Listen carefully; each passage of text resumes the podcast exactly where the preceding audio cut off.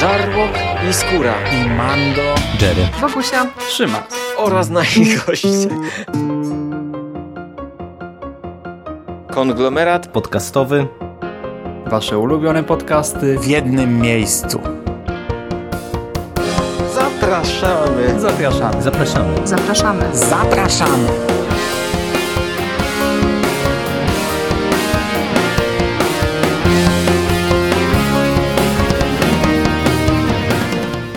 Witamy w Przekaście, czyli przekozackim przeglądzie popkultury z przekazem. To jest w regularnym cyklu luźnych rozmów twórców i przyjaciół konglomeratu.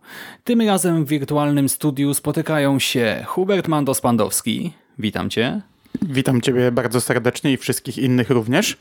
Rafał Sik-Siciński. Siemanko. To ja jestem ten inny. Cześć Hubert, cześć Szymas, cześć inni. Michał I słuchacze również. Witam. Cześć Szymas, witam was panowie bardzo serdecznie, witam wszystkich słuchaczy. Gość niespodzianka, Łukasz Żagłok-Skóra, cześć. Cóż to za niespodzianka. Witam, witam serdecznie i głodno. No w przekaście cię dawno nie było. No nie było No i mnie, no nie ja, było. czyli Szymon Szymas-Cieśliński.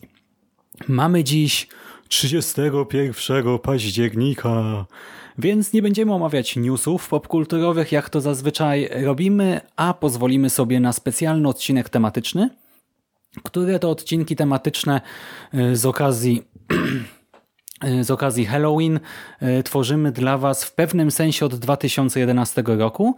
Jak być może pamiętacie, dokładnie rok temu też y, wyemitowaliśmy specjalny przekaz. Przekaz 17, serialowe Halloween Special 2018, ser, robaki, komiksy i krew Szymasa. Był to przekaz o serialach w konwencji horroru.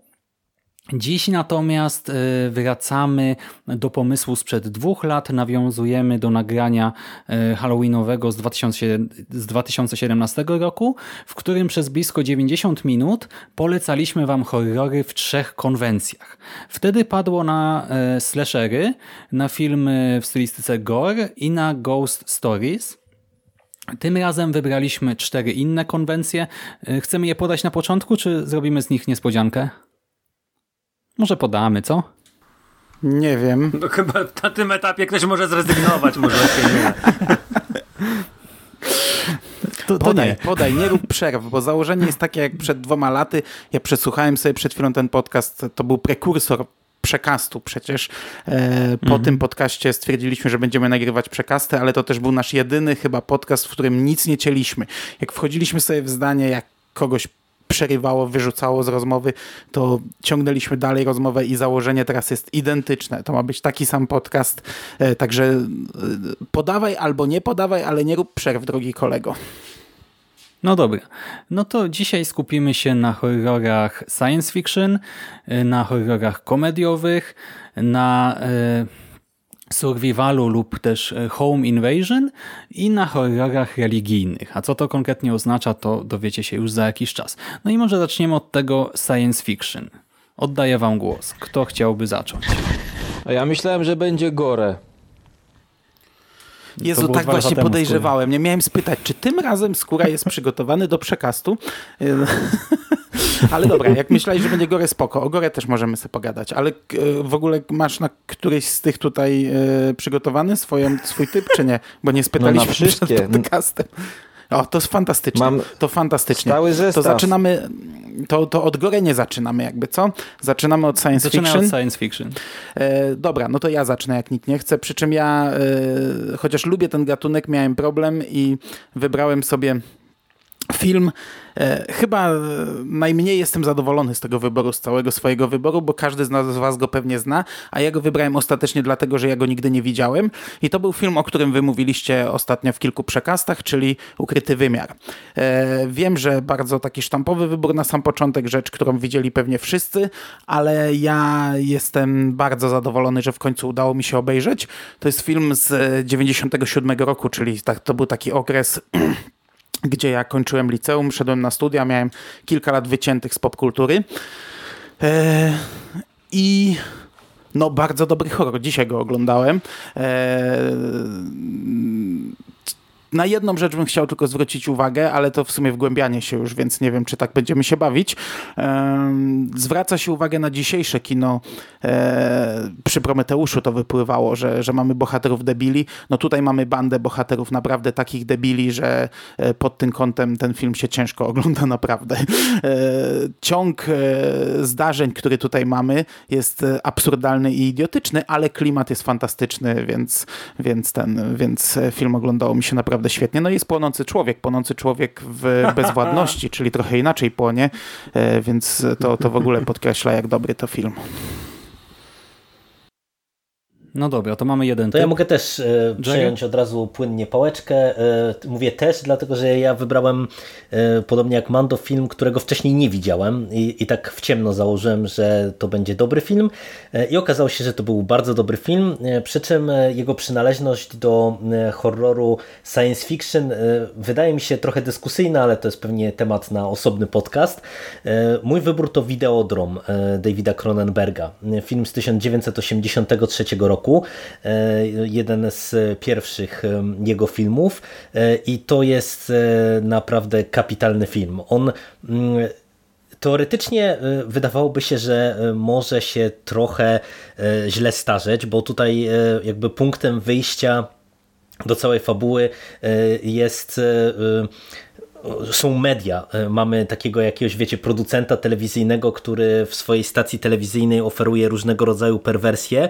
Mm, e, no i e, śledzimy jego poszukiwania jakiejś tajemniczej stacji, tajemniczego sygnału tego tytułowego wideodromu, który okazuje się być absolutnie nie tym, czego on się spodziewał, bo, bo zakładał, że to jest po prostu, wiecie, taki trochę mm, snafowy show, gdzie ofiarami, ofiarami są ludzie faktycznie faktycznie, a nie, że to jest e, coś udawane.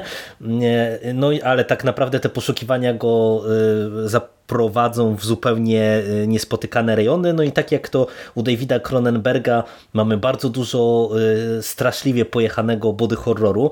Ja się przyznam szczerze, że nie wiem, czy ja ten film do końca zrozumiałem, bo cała ta idea tego wideodromu jest dosyć e, dziwaczna, momentami surrealistyczna, e, ale e, z drugiej strony też w tym filmie widać jak Cronenberg był, no jest, ale jak był wizjonerskim twórcą, dlatego że tutaj mamy, wiecie, parę takich elementów, czy, czy różnego rodzaju nawet elementy związane z mediami, właśnie z telewizyjnymi show, które jakby się pojawiają. Mamy motyw, gdzie jedna z postaci mówi o tym, że na przykład funkcjonuje e, raczej w tej takiej medialnej otoczce pod pseudonimem, no bo wszyscy niedługo będziemy funkcjonowali pod pseudonimami w takiej sieci, e, że się tak wyrażę, e, bo to tak trochę do tego pije.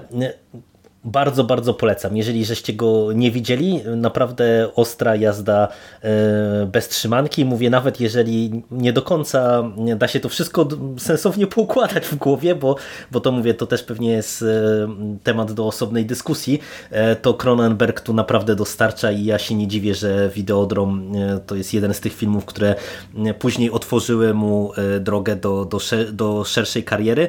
No a na dodatek w jednej z ról mamy Debbie Harry, która e, piosenkarkę, którą na pewno e, kojarzycie, czy powinniście kojarzyć z, z lat 80., która tutaj też ma bardzo fajną rolę i się zdziwiłem w ogóle, że ona tutaj występuje, bo nie kojarzyłem żadnych jej występów aktorskich, a, a tutaj proszę, nie dość, że gra, to, to jeszcze ma naprawdę fajną rolę, także zgodnie z przewidywaniami bardzo dobry wybór to się okazał i, i wam również polecam ten film. Ale wiesz co, gatunkowo, no to okej, okay, bo to, to znaczy ja nie pamiętam tego filmu, fiction. widziałem go. Czy nie jest science fiction, no to już teraz też kwestia, ta, ta, nie wchodźmy aż w taką dyskusję, ale moim zdaniem, jak na tamte lata, okej, okay, ja, ja, chciałem właśnie wybrać coś, co nie jest tym takim typowym science fiction, gdzie wiesz, masz statek, y, który zatrzymuje się w kosmosie i załoga jest, y, na coś tam wpada, nie? No niestety wybrałem taki, znaczy nie niestety, bo ostatecznie okazał się fajny, ale y, no nie wiem, nie wchodźmy chyba w to, czy to jest, czy to nie jest. E... e to nie, znaczy, elementy ma ja zdecydowanie. Znaczy tak, e, tylko ja chciałem dopowiedzieć, że dla mnie to raczej taki może trochę techno-thriller albo techno-horror. Oczywiście, że to tam gatunkowo można zakwalifikować jako SF, ale taki bardziej e, techno, taki właśnie związany z technologią, z nowymi mediami i tak dalej. Właśnie spojrzałem na swoją ocenę, ja dałem temu filmowi 8 na 10. Cronenberga uwielbiam y, i jeżeli miałbym coś tutaj z boku polecić, to Existence. Myślę, że jest bardziej No, też dobra pojechany, bardziej Mhm. horrorowy i u mnie ma od, o oczko wyżej 9 na 10. Ja bardzo lubię Existence. Kiedyś, jak go pierwszy raz widziałem, to byłem naprawdę pod gigantycznym wrażeniem. Teraz już pewnie ta końcówka takiego wrażenia nie zrobi. To, to ostatnie zdanie, które tam pada, bo już tego typu filmów było mnóstwo, ale też ogólnie cały film fajny. Ale pamiętam, zadałem to pytanie trochę wcześniej i później jeszcze dostałem to pytanie na koniec. E, bardzo mi się podobał ten film. A to w ogóle zabawnie, że mówicie o Existence, bo ja e, mam spore braki w e, filmografii Cronenberga, którego też bardzo lubię I- właśnie e, biłem się z myślami, czy Existence, czy Videodrom e, sobie zapodać właśnie przed tym naszym nagraniem, bo e, oba e, uznałem, że będą trafnym wyborem, e, ale stwierdziłem, że pójdę chronologicznie i wybrałem Videodrom. Jeżeli mówicie, że Existence e, dostarcza, no to e, ja myślę, że bardzo szybko go też nadrobię, bo leży i czeka u mnie na obejrzenie właśnie. No ten film jest moim wielkim wyrzutem sumienia, bo ja e, jako chyba Ale co, jeden z Existence niewielu nie nie widziałeś? poznałem. Nie, nie, ja Existence mówię teraz widziałeś ze mną na zjeździe, no. I Existence to jest w sumie też, w takim razie sprawdza się też przy grupowym oglądaniu, bo Tak. oglądaliśmy to, pamiętam, w dzień na zjeździe, gdzieś tam z rana, e, przed południem leciało. Mhm, dokładnie. E, ale mówię o wideo- wideodromie. Natomiast ja wybrałem. Hmm, może od tego ja znowu zacznę, że dla mnie Halloween i oglądanie horrorów Halloween to jest impreza. Czekałem, czekałem, aż ktoś prowadzi. I ja mój, mój wybór jest cały taki trochę w takiej konwencji. Mm, dobierałem filmy, które na pewno dobrze się ogląda grupowo, gdzie można komentować, gdzie się można pośmiać. E, I akurat. Mm, Ja bardzo lubię ten gatunek, ale mm, wiecie, na przykład myślałem o Life Force Hoopera, ale to jest taki ciężki film, którego się raczej dobrze w grupie i przy dobrej zabawie nie ogląda. Mimo, że sam jest film jest bardzo dobry i wybrałem coś absolutnie z innej beczki, coś do pośmiania się, Mordercze Klauny z kosmosu, O, albo inaczej wybór. Killer Clowns from Outer Space. To A wiecie, że ja tego nigdy nie widziałem, cały czas tego nie O, widziałem. stary. To na, show, to na Showmaxie było. Ja wykupiłem Showmaxa na miesiąc, żeby obejrzeć między innymi ten film, bo go nigdy nie, nie mogłem, ani go na kasecie nie widziałem, ani nigdy go w telewizji nie widziałem. A to jest ten okres gdzie ja już nie, staram się nie piracić, więc też nie, nie ściągałem tego z internetu. To było na Showmaxie polskim. E, film jest o, o tym, że do małego miasteczka e, przylatują kosmici w statku kosmicznym, który wygląda jak arena cyrkowa i ci kosmici wyglądają jak klauny po prostu film jest. Mm, oni chcą ludzi zmieniać w watę cukrową i zabrać ich ze sobą i zjeść, później skonsumować. E, przeciwstawia im się jakaś taka mała grupka e, dwóch kolesi, którzy jeżdżą mm, takim wozem gdzie sprzedają lody z, z niego i, i generalnie y, oni jako jedni z niewielu się im przeciwstawiają. Całe miasteczko oczywiście nie wierzy, szeryf nie wierzy, każdy, każdy myśli, mm, że to cyrk przyjechał do, do miasta. E, film jest, no to jest kino niezależne, to nie jest żadna duża wytwórnia, 2 miliony dolarów kosztował i większość tego budżetu to pochłonęły kamery, ob, obsługa planu, e, efekty specjalne i kostiumy to są kurczę, praca, praca właśnie twórców, mm, między innymi, znaczy to jest trzech braci Chiodo, e, Steven reżyserował, brat chyba jeden napisał scenariusz, mm, więc, więc to jest generalnie trzech braci, którzy, którzy odpowiadają za ten film.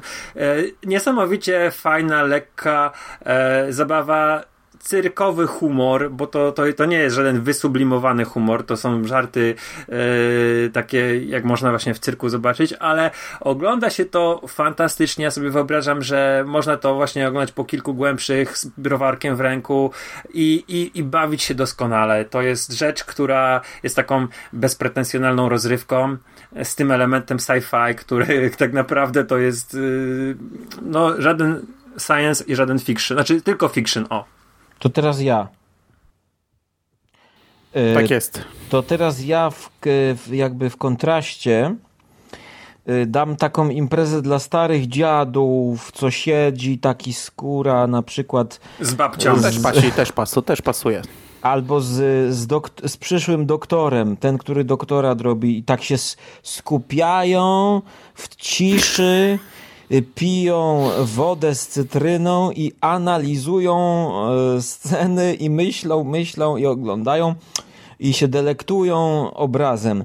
No ja bym... Najgorsze Halloween ever. Ale takie też nas tak. czeka, także wiesz. Takie, ciebie takie czeka, jak będziesz miał 70 lat, nie? A więc w kontraście ja bym dał e, swój typ Aliena, jedynkę. Bo jednak rzadko to oglądam, szczerze powiedziawszy.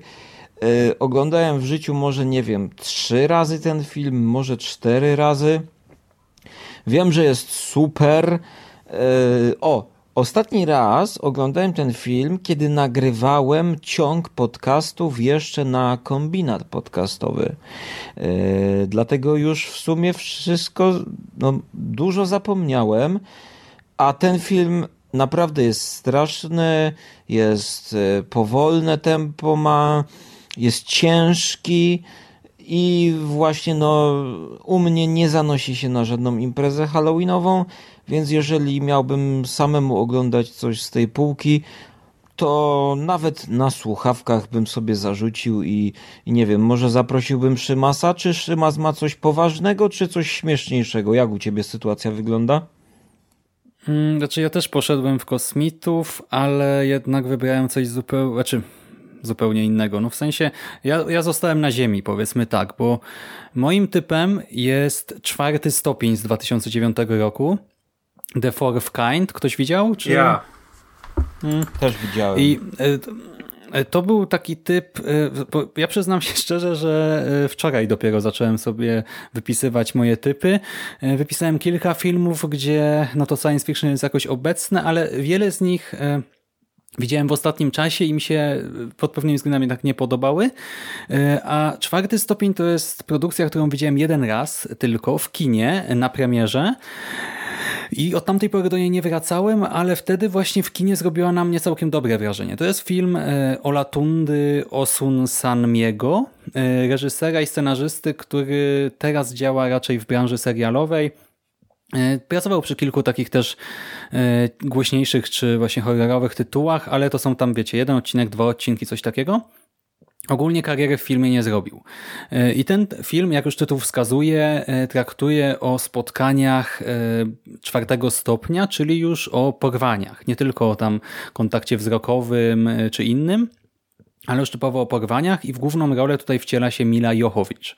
E, ona wciela się w siebie, wcielającą się w psychiatrę e, dr Tyler. I o co chodzi tutaj, jak to w siebie, no bo e, ten film opiera się na sprawie zaginięć w pewnym rejonie Alaski, prawdziwych zaginięć w pewnym rejonie Alaski oraz na badaniach dr Tyler, z których wynika, że właśnie okoliczni mieszkańcy być może e, padają ofiarami e, kosmitów, są porywani, uprowadzani przez istoty pozaziemskie. I my obserwujemy, jak prawdziwi aktorzy, w tym właśnie Mila, odtwarzają sesje terapeutyczne, czy tam jakieś inne działania właśnie pani doktor, E, a na ekranie dodatkowo pojawiają się fragmenty archiwalnych nagrań wideo lub też audio z tych prawdziwych sesji. Ja tutaj kreślę cudzysłów, e, bo do tych zaginięć na Alasce w miasteczku Nome rzeczywiście doszło, ale cała reszta to jest fikcja. Universal e, podszedł do tego całkiem na poważnie, bo to Universal to wyprodukował,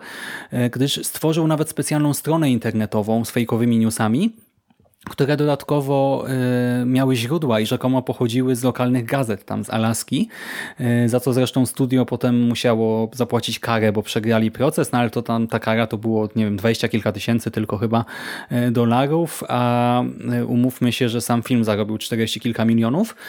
To może nie był wielki sukces, ale nadal, no opłacało się. Nie no, był I sukces. To było pięciokrotność budżetu, stary, to był sukces. Ale e, znaczy, wydaje mi się, że wtedy. I to było hmm. tylko kinowo. Pięcio, pięciokrotność budżetu była kinowa. A, Aha, później to poszło, a później to poszło przecież jeszcze na DVD. Także to był wielki sukces Uniwersalu. Nie pamiętam, jak było z kasą ostatecznie. Mnie się wydawało, ja, ja jedyne co zapamiętałem, to to, że y, tutaj też stworzono całą tę kampanię marketingową, tak? Y, mhm. I sporządzono te prawdziwe, znaczy prawdziwe, tak, w sensie kresie cudzysłów znowu, te nagrania, które miały udawać e, prawdziwe. Była ta strona internetowa, była jakaś tam kampania w mediach społecznościowych, czy w mediach, no wtedy jakieś fora, etc. Y, I to rzeczywiście w Stanach działało jako prawdziwa historia, a ja w Polsce, mimo iż ja trochę czytałem wtedy i wydaje mi się, że nawet wiedziałem, że to wszystko jest wiecie, tylko hoax, e, pic na wodę, ale mimo wszystko ten film na mnie podziałał strasznie intensywnie, e, bo jeżeli dobrze pamiętam, to w ogóle my tutaj na ekranie nie widzimy żadnego porwania, żadnego kosmity, żadnego ufoka, ani zielonego, ani szarego, ani innego, a jedynie otrzymujemy ten taki sugestywny pseudodokument sugerujący, że to UFO może gdzieś tam istnieć. I ja byłem w kinie razem z Wolfem, tak jak powiedziałem.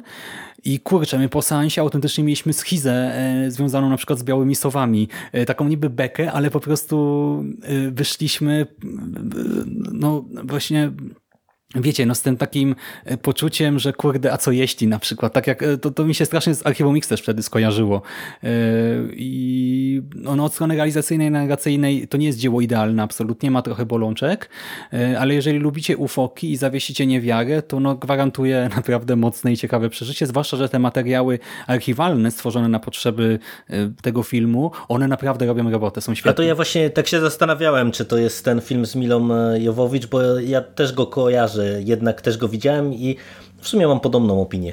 Nie jest to idealny film, ale no, potrafi e, przestraszyć momentami, bo to jest naprawdę dosyć mocno sugestywne wszystko. Mhm. Ja powiem, że to jest taki film dla mnie, taki spoko filmik, o którym długo się nie pamięta. E, choć tutaj powiem też właśnie, że to jest coś dla Huberta, coś dla miłośników archiwum Mix a to, co nam się tutaj zazębia z poprzednimi wyborami, to postać aktora Eliasa Koteasa, który grał e, w filmie Cronenberga e, Crash. E, bardzo taki aktor o charakterystycznej, zadziornej urodzie. W sumie pff, nie widziałem go w słabej roli. E, ja ten film oceniłem 5 na 10, no ale to jest taki właśnie coś, coś dla fanów. Jest to, to e, pa, wspominam właśnie ten seans jako takie niezobowiązujące mm, podejście do znanego tematu w troszkę innym stylu. Tak więc tutaj Szymas strzelił coś, co zazębia nam się z Cronenbergiem pod kątem tego Eliasa Koteasa. No to co teraz, panowie? Przechodzimy do kolejnej kategorii. Przechodzimy Teraz do się kategorii... pośmiejemy. Co? Teraz się pośmiejemy. Teraz się pośmiejemy. No właśnie, przechodzimy do kategorii moim zdaniem najlepszej na Halloween, bo okej, okay, ja lubię science fiction, ja lubię horrory, lubię horrory science fiction, to nie zawsze się sprawdza e, zestawienie dwóch rzeczy, które lubimy. E, przykład, odwieczny przykład czekoladki z alkoholem, ale przeglądając zestawienia mm, horrorów science fiction, właśnie miałem dużo, dużo większy problem niż e, z pozostałymi. Jeśli chodzi o taki horror komediowy, czy czarną komedię, czy nie wiem jak to nazwać, bo, bo, bo tutaj bo, można płynnie do tego podejść i tak naprawdę większość z nich E, podpiąć jeszcze do wielu innych gatunków. Ja bym wybrał mnóstwo. Uwielbiam ten gatunek, e, przy czym e, nie wiem, czy ja mam znów zaczynać, czy może trochę sobie tutaj pożonglujemy, e, żeby tak nie było tak schematycznie. To ja zacznę. Ja zacznę z grubej rury. Jakiś czas temu mm, zacząłem się zastanawiać, kto, co jeszcze wyreżyserował reżyser Punishera, tego pierwszego pani Shera z Dolphem Lundgrenem. Sprawdziłem, e, pan Mark Goldbad ma dwa filmy na koncie i pierwszy nazywał się Gorączka Śmierci, Dead Hit. I wiecie, no, rzuciłem sobie okiem na plakat, dwóch policjantów z bronią stoją sobie plecami do siebie oparci. Mm, no i ten film udało mi się zdobyć. Włączyłem go i pierwsze, pierwsza moja myśl to była kurde, to jest jakaś parodia, nie? Bo mamy mm, atak, znaczy skok na sklep jubilerski i ci złodzieje, którzy wychodzą później z tego sklepu, y, konfrontują się z całym zastępem policji i jest wiecie, wymiana ognia i oni są po prostu nieśmiertelni. Te kule ich się po prostu nie imają. E, dostają na klatę, wiecie, serię z shotguna i, i nadal stoją. I zacząłem się zastanawiać. Mm... Komuś coś mocno jeździ w słuchawkach. Mhm. I zacząłem się zastanawiać, e, spauzowałem i zacząłem się zastanawiać, czy, czy to jest na pewno film dla mnie. Odstawiłem go na trochę, ale wróciłem i okazało się, że to jest jeden z najlepszych komediohorrorów, e, jaki, jakikolwiek widziałem. W głównej roli jest Fred Williams, aktor, który e, w latach 80. był popularny mm, dzięki filmowi e, dawno temu w Ameryce a później trochę ta jego popularność zaczęła właśnie się rozmywać i zaczął grać w coraz gorszych rzeczach. Ale tutaj jest 88 rok produkcji, więc taki jeszcze pik jego popularności. Dodatkowo jeszcze jest Vincent Price, jedna z jego ostatnich mm -hmm. ról. Mm. I słuchajcie, ten film to jest po prostu taki roller coaster. Eee, Tred Williams ginie w pierwszych 15 minutach, może 10 minutach. Jego postać. Yy, zaraz wraca do życia i okazuje się, że jest żywym trupem, który ma mniej więcej dobę na, na, na, na pomszczenie swojej śmierci. Jest, jest żywym trupem. Mm. I mamy taki właśnie humor kos, prosto z kosnicy cały czas. A to nie jest taki nazywa bardziej film Roger akcji, Mortis. taki policyjny film akcji? Tak, to jest Buddy Cop Movie e, z, zombiakami, z, z, żywymi trupami. Gościu ma w ogóle na imię Roger, na nazwisko Mortis, to też mogło mi sugerować e, co nieco, ale mm, ca cały, cały clue jest właśnie takie, że mamy jakieś tam potwory wskrzeszeńców, zombiaków, którzy, którzy są przeciwnikami nasze, naszego duetu. E, jego partnerem jest mm, mało dla mnie znany aktor Joe Piscopio, czy Joe Piscopio, nie wiem jak się to czyta do końca. No jest, jest to rzecz niesamowicie fajna, pełna takiego, wiecie, bezpretensjonalnego humoru, ale jednocześnie mm, on jest naprawdę fajny, ten humor. To jest taka rzecz, której się już teraz w kinie nie, nie ogląda, takiej wiecie, one-linerów, które, które są jednocześnie trochę czerwstwe, ale cały czas zabawne. Yy, albo mamy taki humor w bardzo słabych produkcjach, właśnie na przykład u Asylum, których nie warto nikomu polecić. A tu mamy naprawdę fajną produkcję, która jest, jest jest tak pełna uroku, a jednocześnie no to jest, to jest RK, więc jest krwawo, brutalnie. Naprawdę szczerze polecam. Jeżeli tego filmu nie widzieliście, uważam, że będziecie się na pewno na nim dobrze bawić. Jest to e, drugi film tego reżysera i niestety chyba ostatni Mark Goldblatt Później już tylko montował filmy, między innymi mm, Terminatory. Ale, ale tutaj mamy też bardzo fajny e, pokaz takich zwykłych efektów specjalnych. Jest taki e, jakiś taki zmutowany biker e, z dwiema czy trzema twarzami. Naprawdę super to wygląda. Polecam. Widzieliście w ogóle ten film? Nie, nie. Czy to, to, to ja, jest taka... nie, to jest w ogóle nie. nowinka. Nie. Pierwsze słyszę w ogóle o tym. No to sobie zanotuj, bo jest, ale, będziesz ale ja już bawił. sobie zanotowałem. Fantastycznie brzmi, dobre zdjęcia. Vincent Price, kurczę, jeszcze w tym całym zestawie. Także y, ja już sobie zanotowałem no, do obejrzenia. Ja ale Vincent tam epizodycznie występuje tylko, czy stale? Nie no, Nieważne. Vincent, Price Vincent jest podnosi o te dwa i... oczka. już jest stary i jego rolka jest niewielka, ale jest, jest dosyć ważną postacią. Mhm. Ale to tak jak e, w, wybraliśmy się znowu w rejony lat 80., to ja przyjmę pałeczkę mm, i powiem o zupełnej świeżynce dla odmiany, e, bo ja e, się biłem z myślami akurat przy horrorze komediowym bardzo mocno, co sobie wybrać. A jeszcze tak ci przerwę, a no. propos przerywania pałeczki, przesłuchaj sobie nasz podcast sprzed dwóch lat, to przestaniesz używać tego porównania, ale spoko, przejmij pałeczkę. Okej, okay. okay. muszę, muszę sobie odświeżyć, ale spoko. I zastanawiałem się, co wybrać e, i chciałem iść... I wybrałeś Nekromantika. No nie, nie, nie. Ja wiem, że to jest idealny film na randkę, a nie na Halloween. E, także... No to właśnie po tym był ten żart. E, I e, tak stwierdziłem, że e, może wybiorę sobie też film, który zakładam jest pewniakiem, a którego nie widziałem o zgrozo i to jest taka półka wstydu, czyli Oni żyją Carpentera, mm, ale no nie zdążyłem tego filmu ostatecznie a miałem to, miałem to wybrać, miałem to na celowniku. No, a, a wiesz, no, dla mnie to jest o tyle też ważne, że ja na ten film się zbieram od lat i stwierdziłem, że okej, okay, będzie teraz okazja, żeby właśnie ten podcast mnie zmotywował no nie wyszło, ale z kolei mam tak naprawdę kilka słów o zupełnej świeżynce, czyli Ready or Not, zabawie w pochowanego, którą chyba o, większość super. składu Jej. widziała, tego, no, w którym dzisiaj no, nagrywamy. Chyba tylko ja nie widziałem. Skoro ty też już widziałeś? Ja się do kina wybierałem. A, no, no ale to i tak większość, bo chyba Sik, ty byłeś też w kinie, nie?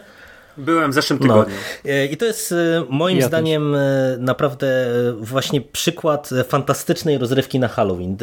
Ja trochę jak my w przekaście mówiliśmy o tym filmie, że on w Polsce będzie miał opóźnioną dystrybucję w stosunku do premiery światowej, to trochę kręciłem na to nosem, ale w tej chwili z perspektywy czasu stwierdzam, że to była dobra decyzja, że on trafia do kin właśnie w takim okresie, bo po prostu więcej osób go obejrzy, a ten film zasługuje na to, żeby odnieść jakiś tam e, sukces, e, bo to teoretycznie jest e, produkcja oparta na dosyć absurdalnym, ale bardzo prostym pomyśle bo e, dostajemy tutaj e, taki punkt wyjścia w, w postaci tego, że pojawia nam się w takim starym rodzie, który e, jest takim, wiecie, arystokratycznym rodem już z dziada, pradziada, bogatym, który dorobił się na grach różnego rodzaju, planszowych i nie tylko. I oni jakby mają jakiś taki tajemniczy rytuał przejścia, że jeżeli ktoś z rodu wychodzi za mąż, czy się żeni, no to ten partner, partnerka e, muszą e, e, zagrać w pewną grę w trakcie tego wieczoru bezpośrednio po zaślubinach. Nocy tak, w trakcie nocy poślubnej. No i e, tutaj e, mamy właśnie początek filmu, mamy ślub. E, do tego rodu jakby wchodzi panna młoda w tej roli Samara Waving, która no wyrasta nam naprawdę na sporą gwiazdkę horroru, bo to jest jej kolejny świetny występ moim zdaniem. Ona błysnęła w opiekunce sprzed dwóch lat bodajże, którą zrobili dla Netflixa, jeżeli dobrze kojarzę. Grała też między innymi w Korpo, które Szymas y, omawiał w nawiedzonym w którymś momencie.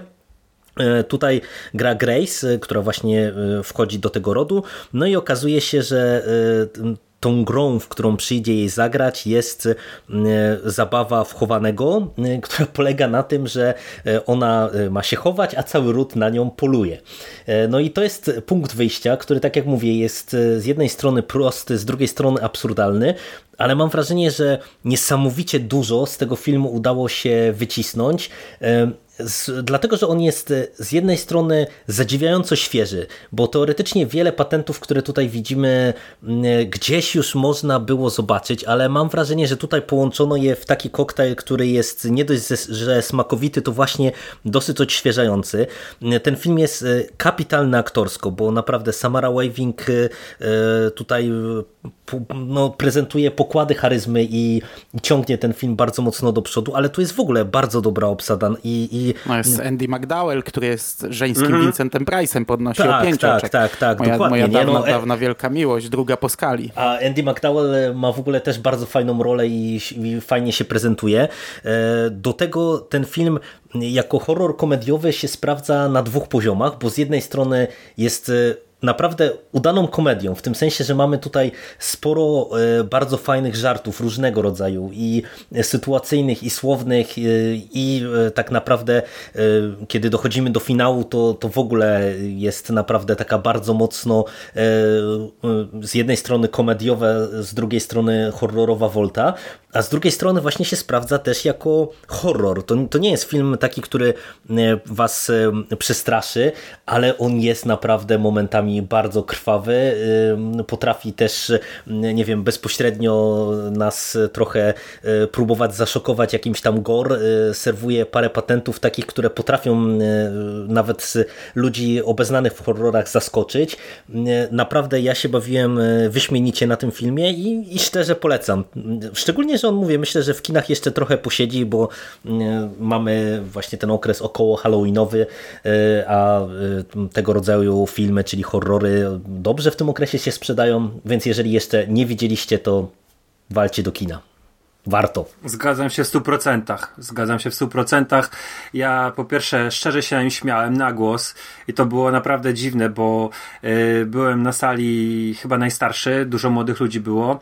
I wiecie, jak jakiś zwyrol po prostu rżałem tam na, na scenach mordu.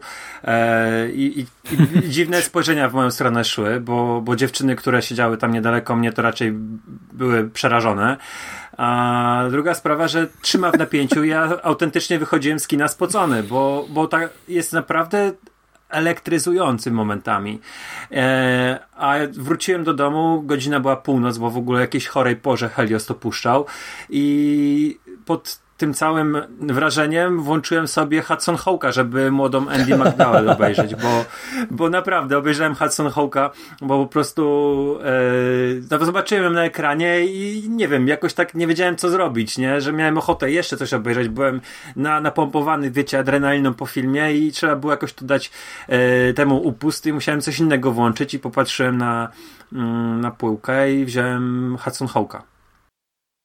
No to ja też się po tym wszystkim podpisuję, e, bo tutaj ten humor jest rzeczywiście genialny. Nie wiem, żart z Dominium, e, nawiązanie do Agaty Christie, instrukcja obsługi kuszy, e, te żarty z tego, kto jest ulubionym dzieckiem naszego właśnie gospodarza, tutaj cała ta szalona ciotka. To jest masa takich elementów, przy których no, no, nie da się tak, pokojówki, świetny, no, świetny motyw. No. Tak, a co do znowu grozy, to właśnie napięcie jest niesamowite, a przecież y, właśnie gore, ten horror to bardziej cielesny, y, nie wiem, cała scena z tą studnią. No, rewelacja. Ja po prostu na scenie ze studnią to tak skakałem i się wyginałem w fotelu, że kumpel nie wiedział, czego się bardziej bać, mnie na fotelu obok, czy właśnie tego, co się dzieje na ekranie. To świetna rzecz, no i e, główna rola też niesamowita. Dobry, ale Mando coś zaczął mówić. No ja niestety nie widziałem i nie obejrzę szybko, bo ja mi jest mocno nie po drodze do kina, a pamiętam jak w, w jednym, chyba w ostatnim przekaście o tym mówiliście, to oglądałem te trailery przed przekastem, bo zakładałem, że może będę nagrywał i to było dla mnie takie, kurcze, mega zaskoczenie, bo ja w ogóle nic nie słyszałem o tym filmie, a ten trailer mi się tak podobał i jestem przekonany, że ten film do mnie trafi w 100%. Jestem zachwycony polskim tytułem, co się rzadko zdarza, mhm tak, uważam, że jest, jest rewelacyjny. Po prostu, po prostu się kulam ze śmiechu, jak go słyszę. E, a w ogóle mi powiedzcie, e, to żaden spoiler, bo skoro to jest tradycja rodzinna, to, to tam często chyba śluby są, bo chyba mało która panna młoda, mało której pannie młodej udaje się przeżyć. Ale tylko ta je, Losowana gra... jest gra, możesz Chińczyka tak, wylosować. Tak, tak. Szachy. Ale też z zabijaniem? Nie, nie, nie, nie. nie, nie. To Aha. jak masz pecha, to akurat e, to masz e, Chińczyk, zabawę Najgorszy Chińczyk ever. No dobra, spoko, dobra, to już rozumiem. E, to rozumiem. Dobra, no to skoro ja zabrałem głos, to jeszcze ci skóra na chwilę cię tutaj e, nie dopuszczę, e, bo skoro mówisz, o, mówiłeś zresztą o mm, opiekunce, ja ją w końcu obejrzałem. E, myślałem nawet, czy o niej nie powiedzieć, ale już o niej wszystko było powiedziane. Fantastyczny film, jestem nim zachwycony. E, ale wybrałem coś innego i wybrałem e, Strzał w ciemno, coś co chciałem od jakiegoś czasu sprawdzić, e, czyli Final Girls, film z 2015 roku. Nie wiem, czy oglądaliście, bo ten film ma bardzo mieszane, bardzo skrajne recenzje. Albo jest Które Final Girl? No, no i właśnie, właśnie. No i nie, właśnie nie. Jedno jest Final Girls i do, do, od tego chciałbym zacząć, bo uważam, że e, błąd e, z wyborem filmu może być jedną z przyczyn tych złych recenzji, bo w 2015 roku powstał też film A. Final Girl, jedna dziewczyna mhm. i on ponoć jest e, kiepski, on ponoć jest bardzo słaby. Nie widziałem. Ten, Także... którym mówisz jest widziałem jest super. Mhm. No, także wydaje mi się, że ludzie mogą mylić, aczkolwiek w Final Girls y, humor jest specyficzny. On może nie zatrybić, on może nie trafić do, każdej, do każdego odbiorcy, także faktycznie mm, ja trochę rozumiem te skrajne oceny, aczkolwiek dla mnie był to strzał y, bardzo dobry. Powiem wam, że bawiłem się niesamowicie.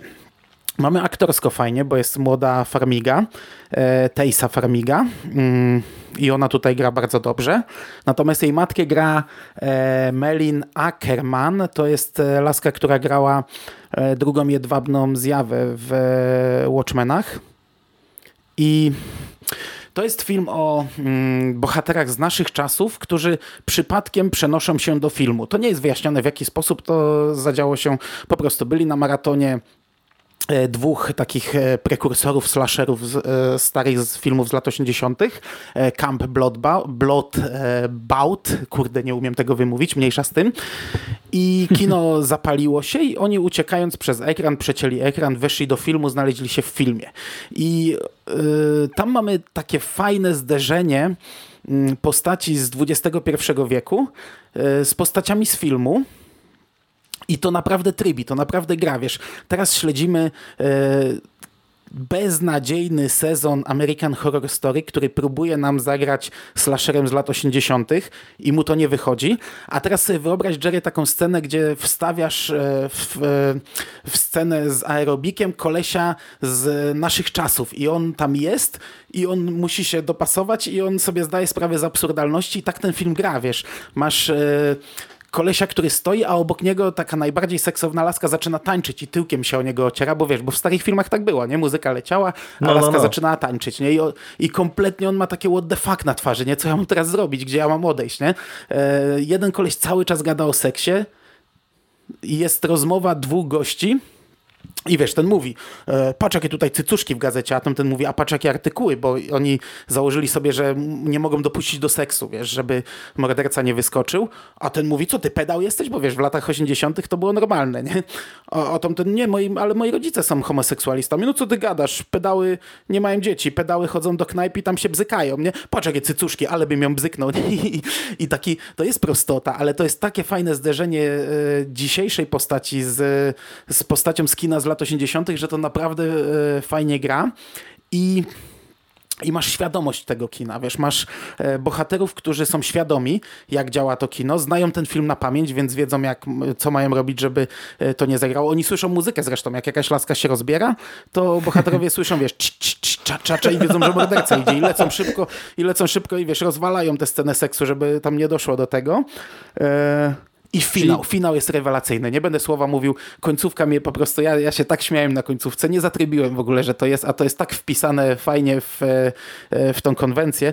Minus może być, że to nie jest krwawe. I to tak w zasadzie w ogóle nie jest krwawe. Ja bym tam jednak te, te morderstwa trochę bardziej, e, wiesz, trochę mięcha bym do tego wrzucił. Ale tak, to ja się bawiłem, do mnie to trafiło. To jest krótkie. Ma chyba, nie wiem, z 70 70-80 minut, jak utniesz napis, jeszcze na końcu jest dużo bloopersów, a te bloopersy też są śmieszne. To, to wiesz, to, to jest dla mnie idealny film na, a, a to na Halloween. Skóra, zanim na, na takie cię dopuszczę do głosu, to tylko tak e, jedna rzecz, bo to w sumie e, dobrze, że o tym wspominasz w kontekście American Horror Story, e, bo ja od któregoś momentu już tak stwierdziłem, że no, to Final Girls Halo, halo? No, słyszymy. E, sorry, bo coś mi tak no. przerwało. E, e, to Final Girls to jest też jeden z tych filmów, na które ja mm, od jakiegoś czasu sobie ostrzyłem zęby, ale to jak mówisz, że to jest tak fajnie poprowadzone, to ja chyba sobie to wezmę na odtrutkę po American Horror Story, bo tak jak mówisz, kurde, no to nie jest dobry sezon, nie? A on się zamienia w coś jeszcze gorszego, mam wrażenie w tej chwili, więc no, to, to ja sobie od razu też dopisuję do listy. O, lubię te nasze rozmowy, bo to zawsze też mogę sobie coś coś no, od razu właśnie do kajecika e, i, i do kubki wstydu dołożyć e, fajnego, także super, super. Czyli to nie jest parodia, Hubert, tylko raczej to jest coś takiego e, na poziomie meta, coś jak krzyk Wesa Cravena. Mhm. No ale właśnie tu byśmy się mogli kłócić, bo krzyk jest dla mnie bardziej horrorem. tu jest jednak dużo bardziej pojechane. No wiesz, masz bohaterów, którzy wchodzą w film. I, I, jeden z nich jest fanem tego filmu, organizuje konwenty, więc zna tam każdą scenę na pamięć, wie co kto w którym momencie powie i, i, i kto się w którym momencie rozbierze. Nie? Także tutaj masz taką, e, taką już bardziej jazdę naprawdę i oni uświadamiają ich w pewnym momencie. To jest coś takiego jak w poprzednim sezonie Supernatural, gdzie się przenieśli do świata Skubiego i uświadomili ich, że e, potwory istnieją naprawdę. A to nie jest tak, że chyba jedna z bohaterek jest yy, matką. Jest, aktorką, to znaczy, tak. ale to też fajnie gra, bo wiesz, yy, mhm. najpierw nie mamy scenę z córką matką, a potem ona się przenosi i to nie jest jej matka, tylko to jest postać grana przez matkę, nie? Więc mhm. ona, ona, ona tam ma dramat, płacze, a, a ta postać nie czai czemu, nie? E, to ja, ja powiem, że oglądałem pierwszy odcinek American Horror Story, tego slasherowego. E, no i tutaj bardzo psioczyliście. E, Psioczymy nadal, będziemy psioczyć. Będziecie psioczyć. No ja, ja powiem, że to jest taka po prostu trochę strata czasu ten, ten sezon, że ja, ja obejrzałem jeszcze po waszej audycji pierwszy odcinek i e, no ja, ja to jest to jest tak jakby ktoś nakręcił e, slasher po prostu zgodnie ze wszystkimi zasadami, mm -hmm. używając dzisiejszej te technologii. Jakby tam nie ma nic nowego, a tutaj słyszę właśnie coś, co mnie zachęca, y, bo kojarzy mi się to z filmem, y, z dwoma filmami właściwie.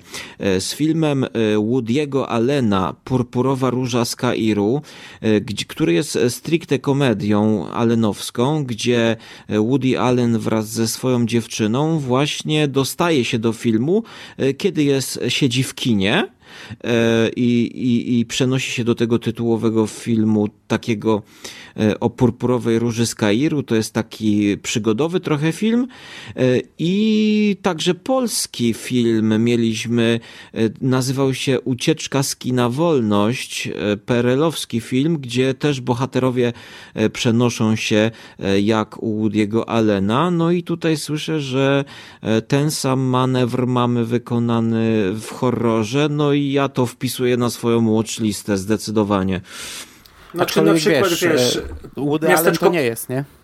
To też... Miasteczko Pleasantville bardziej, moim zdaniem, tutaj w, wchodzi, gdzie się przenosili do takiego e, no soap opery, tak, z, z lat 50., czy bohater ostatniej akcji e, no, Schwarzeneggerem. Też. To są bardziej, to jest film w takiej no, wiesz, konwencji. Też był film, też był e, Nowy Koszmar Wes'a Cravena, też się przenosili do filmu w pewnym momencie. Tam odwrotnie To nie było, jest nowe, nie? To nie jest nowe, nowy motyw. No ale to skóra, bo cię zagadaliśmy. Co, tam masz? co tam masz? Poczekaj, bo jeszcze miało coś pyta tutaj skóra. Yy, bo ja tutaj, yy, znaczy po, w kinie, oni się w kinie przenoszą podczas mhm. seansu. No i ja mhm. o tym mówię, ja o tym To mówię, nie jest że... wyjaśnione, no, ale to tutaj w ogóle nie jest wyjaśnione i, i bierzesz to na klatę, przyjmujesz, tak, jasne, bawię no się jasne, dalej. Jasne, jasne. Yy, dobra, no to teraz ja powiem yy, swoją rzecz, bo tutaj yy, widzę, widzę, że nikt z was nie powtarza takich klasyków, no jak Evil Dead, wiadomo, no to już wszyscy znamy i wiadomo, że jeśli ktoś chyba nie widział, to Evil Dead wszyscy by polecali z was na Halloween jako taki horror komedię? No wiadomo, proste. No ale to drugi, No nie? tak, no i no ale, ale ja Scream, wiesz, też wychodzę z, takie, wychodzę trochę z takiego założenia, żeby kurczę, może coś znaleźć nowego, albo w ogóle strzał w ciemno spróbować. Akurat w tym roku mhm. wszystkie te filmy sobie obejrzałem w ciągu ostatnich kilku dni. E, z tego ten, to Final Girls było strzałem w ciemno. Resztę to e, wiedziałem, że w co się pakuje. Tak, to ja to też pójdę tym tropem e, i powiem, że niestety nie, nie będę mógł w środę, bo w środę planowałem iść do kina na właśnie tego po, po, pogrzebanego, ale obawiam się, że będę montował E, odcinek Żarłoka na Halloween, Halloween Special, gdzie będzie poświęcony jedzeniu w horrorze. E, funkcja jedzenia w horrorze na przykładzie wybranych e, scen właśnie z horrorów. No i w tym celu oglądam, oglądam różne horrory takie dziwne, no właśnie ponowne spotkanie, znaczy właściwie pierwsze, pierwsze spotkanie ze wspomnianym przez e, Sika e, nekromantikiem, który, który mnie e, właściwie to muszę powiedzieć, że znudził. Y, ale tutaj odświeżyłem sobie film... Bo na randce go nie oglądałeś. Dlatego. Znaczy, no, albo na zjeździe z kolegami i koleżankami. Wiem, no roz, coś znaczy, jedli, jedli, jedli roz, coś rozbawił mnie, rozbawił mnie. Nie, nie przeraził, nie zniesmaczył. Jedyne uczucie, jakie wzbudził, no to śmiech. Y, no Natom... taki on jest trochę nudny. Natomiast oglądałem... Szram. Tego nie. samego reżysera. Nie. Znam, Necromantic znam. 2. Nie, coś bardziej poetyckiego, ale też właśnie humorystycznego, e, czyli włoskie kino. e, Cemetery Man, czyli Delamore della Morte. Della Morte. Tak, jest to y, film Mi Michael Soavi, ucznia Dario Argento, można tak powiedzieć. Ten film, ten reżyser w mojej historii zetknięcia się z horrorem zapisał się w ten sposób, że nakręcił film La Chiesa, czyli Kościół. Bardzo to fajny. Bardzo fajny film, znaczy taki, czy bardzo fajny, to nie wiem, to taki niszowy film dla miłośników takich właśnie jak Sik i, i ten jego kolega z, z tej serii podcastów e, Kocham Dziwne Kino. E, a dla mnie to był o tyle fajny film, że to była chyba jedna z pierwszych recenzji horrorów w ogóle, jakie napisałem w swoim życiu i gdzieś to tam w internecie puściłem. E, natomiast e, Della, More, Della Morte to jest opowieść o dwóch grabarzach, e, grubym i chudym, którzy urzędują na takim dziwnym cmentarzu, gdzie po kilku dniach ustawowo umarlaki wstają jako zombie, zombiaki i oni są takimi trochę grabarzo pogromcami zombie e, muszą jakby podwójnie pogrzebać zombiaków. I co ciekawe i nietuzinkowe, to właśnie poetyckość, e, ta taka włoskość, rozmarzona muzyka, e, piękne modelki, wiatr, scenografia taka trochę teatralna. Y, i bardzo ciekawe zdjęcia, takie przybrudzone, takie smutne. Scenografia jest smutna, mm, dużo śmierci tam jest, y, czy jest pokazana żałoba, i mimo to na to jest nałożony wątek, znaczy nie wątek, to jest wszystko pokazane właśnie z taką no, zarówno melancholią, jak i dystansem, ponieważ tych dwóch grabarzy, ten gruby ciągle się obżera, spaghetti je z kotletem, nakłada sobie duże ilości żarcia na talerz i to jest bardzo ciekawe. To jest, to jest połączenie melancholii z dystansem do śmierci, przejawiającym się właśnie przez taką nonszalancję tych grabarzy. Ci grabarze mm, po prostu dla nich to jest codzienność i my wczuwamy się w to i, i, i co chwila jakby współczujemy bohaterom, e, którzy chowają swoich bliskich, a co chwila się z tego wyśmiewamy. Bardzo specyficzne kino, takie poetyckie powiedziałbym, właśnie, mm, no ale, ale nadal jest to horror komedia. No tego ja bym tutaj polecił, polecił lata 90. Świetny wybór. E, Anna Falci, która jest po prostu zjawiskowa w tym filmie. E, to jest jeden z takich obrazów, które zaraz mi staje przed oczami, jak myślę o, o, o tym tytule. Mm, zresztą też bardzo mm, ten film dobrze znam dzięki naszym forumowym zjazdom, bo też go kiedyś oglądaliśmy na zjeździe. Nie wiem, czy ty, Hubert, Kurde, pamiętasz? ja pierwszy słyszę, o czym on mówi. W ogóle nie, nie wiem, co to za film. o miłości i o śmierci. Della morte dell'amore. Bardzo, chyba to Ingo kiedyś przywiózł. Fantastyczny, że, fantastyczna rzecz. Taka zresztą mm, przewrotna, no zgadzam się, to jest trochę bardziej, e, mniej, znaczy, mniej dosadny humor niż w przypadku e, naszych propozycji, ale doskonały film. No, no ale no wiesz, dobra, jak to, to, było na zjazdach, nie? Jak ktoś akurat pił piwo, jak był włączany film, to, to już pił piwo do następnego filmu gdzieś tam na zewnątrz, nie? To mo możliwe, że bardzo możliwe, że tak mnie ominęło. Jak, jak, jak wiele filmów na zjazdach. Tak, dlatego tutaj no też jakby ja poszerzę i rozszerzę jeszcze wątki jedzeniowe z tego filmu w Żarłok TV Special Halloween, e, czyli żarcie w horrorach. E, no i tutaj Ale to teraz... ci powiem jeszcze... A, to dobrze, powiedz ty, a wtedy ja ci powiem. No znaczy, no ja tu myślałem, że już przechodzimy dalej, tak, do kolejnej Aha, no półki. fantastycznie, dobra, to teraz ja ci powiem, że bardzo Ej, się halo, cieszę, bardzo się cieszę jestem, z tego wiecie? twojego halloweenowego e, filmu, o którym teraz mówisz, bo kurde, od lat mówiłeś o tej prelekcji, że chciałbyś kiedyś zrobić prelekcję żarcie w filmach. O, nawet ją chyba gdzieś zgłaszałeś, ale ci nie przeszła. Może kiedyś jak będziesz sławniejszym youtuberem, czego ci wszyscy życzymy, to, to gdzieś przejdzie. To, to tam Nie mam nadzieję, że wejściówkę... akurat nie zgłaszałem. Wejściówkę, a nie zgłaszałeś, no widzisz, to mam nadzieję, że wejściówkę dostanę, ale zrób taki cykl podcastów czy tam filmów, bo to kurde, to może być dobra rzecz, jak wyszukasz fajne rzeczy, ale No to ja- będzie dobry, dobry punkt wyjścia, taki horrorowy odcinek. Ja nawet zaprosiłem e, do tego celu e, dziewczynę, miłośniczkę horrorów, która e, kiedyś pisała do horror online, tak więc e, no, będzie gorąco i krwawo i głodnie. Okej. Y, Szymas, Dobra, bo powinieneś przejść w końcu do następnego, a nie wiem, śpisz. Y, No bo nie przechodzimy, bo jeszcze ja nie podałem mojego typu. A, rzeczywiście. Taki element komediowy nam się wkradł. A czekamy i czekamy, kolego, czekamy. No dobra, no to ja też oczywiście pierwsze co pomyślałem, nie, to Martwe Zło, Scream, e, Cabin in the Woods, no w ogóle Dom w głębi lasu, no to wiadomo, każdy musi znać, obejrzeć najlepiej ze trzy razy co najmniej, ale potem pomyślałem, no nie, no wymyśl coś innego, no i tak z tych staroci tak się trochę bałem e, w coś celować, bo jeżeli akurat jakąś y, komedyjkę oglądałem y, kilka lat temu, to się boję, że mogłem jednak trochę inaczej humor oceniać, niż bym to teraz zrobił.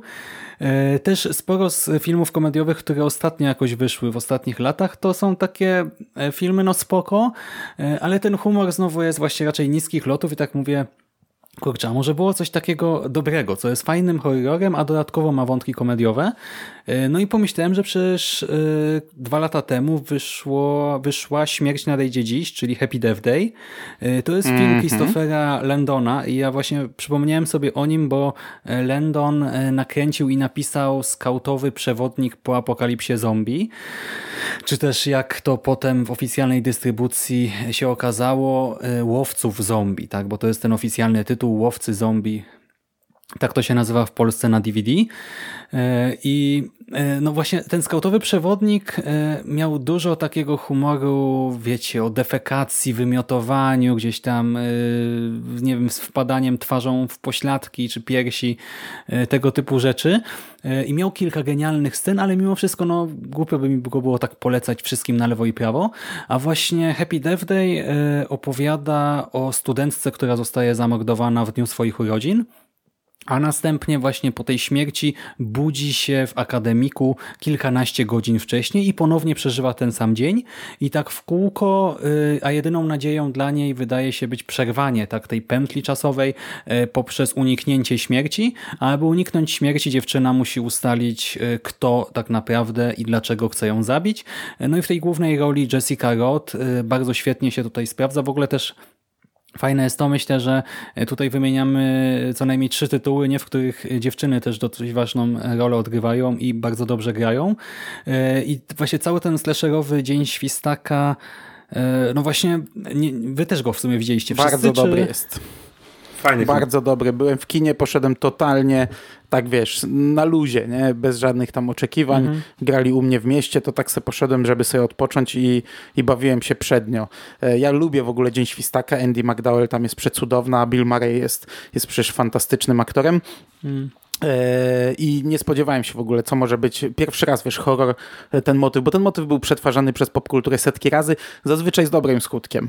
E, A tutaj w horrorze w końcu dostaliśmy horrorowy Dzień Świstaka i on jest super, nie? Cały czas nie widziałem drugiej części, mam ją cały czas e, zapisaną, żeby obejrzeć, ale na pierwszej bawiłem się bardzo dobrze. A to jest mój wyrzut No bo on sumienia właśnie jest nie akurat, tylko ten film. zabawny, to się nie przyznawaj, ale też właśnie on straszy, on jest świetnym slasherem, kurczę. E, No. I to było dla mnie największe zaskoczenie. Z fajnym sam humor- mordercą, fajne sceny, mamy różne te morderstwa, bo to się wszystko zmienia, no, żeby nie było cały czas powtarzalności. E, I jest też zaskakujący. Mhm. I jest też zaskakujący w ramach konwencji, bo, Tak. bo powiedzmy ostatni ostatni dzień, ostatnia powtórka, no wiadomo jak wygląda w filmach, tutaj to jest to zaskakująco Mhm. zrobione.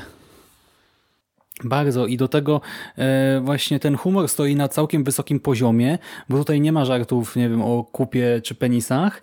E, i ten film e, ma też jak gdyby taki lekko strawny morał, to znaczy no on też coś tam nam mówi ostatecznie o bohaterach horroru, czy po prostu o tym, jak się czasem w życiu zachowujemy e, i no naprawdę byłem zachwycony, tak, to też była wielka niespodzianka, nawet po tym twoim podcaście, ja się spodziewałem czegoś dobrego, ale nie aż tak dobrego, więc szczerze polecam. I też myślę, że idealny jest na oglądanie grupowe jakieś.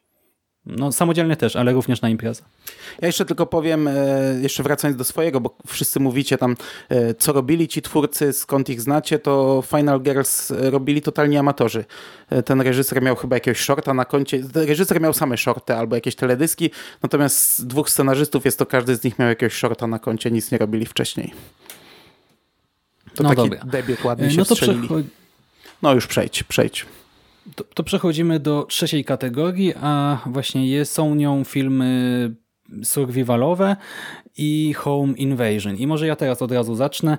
E, ja wybrałem Hash z 2016 mm. roku. Hash Mike'a Flanagana. E, Flanagana, którego no, tutaj wszyscy też e, raczej chwalimy w konglomeracie podcastowym. A dopiero jak go będziemy chwalić podcaście. w listopadzie. Mm. I scenariusz właśnie Flanagan napisał razem e, ze swoją małżonką Kate Siegel, e, która zresztą też występuje tutaj w jednej z dwóch głównych e, ról. No jak we wszystkich jego Johna... filmach. Mhm. Ale nie we wszystkich gra główną, nie? A, a, tutaj występuje właśnie w głównej obok Johna Gallaghera Jr. I właśnie wciela się w głuchoniemą pisarkę, która zostaje osaczona we własnym domu przez zamaskowanego zabójcę. E, I właśnie e, fakt, że jest ma, sprawia, że ten e, punkt wyjścia jest niezwykle ciekawy. Mamy świetnie wykreowanych bohaterów, masę zabawy obrazem i dźwiękiem.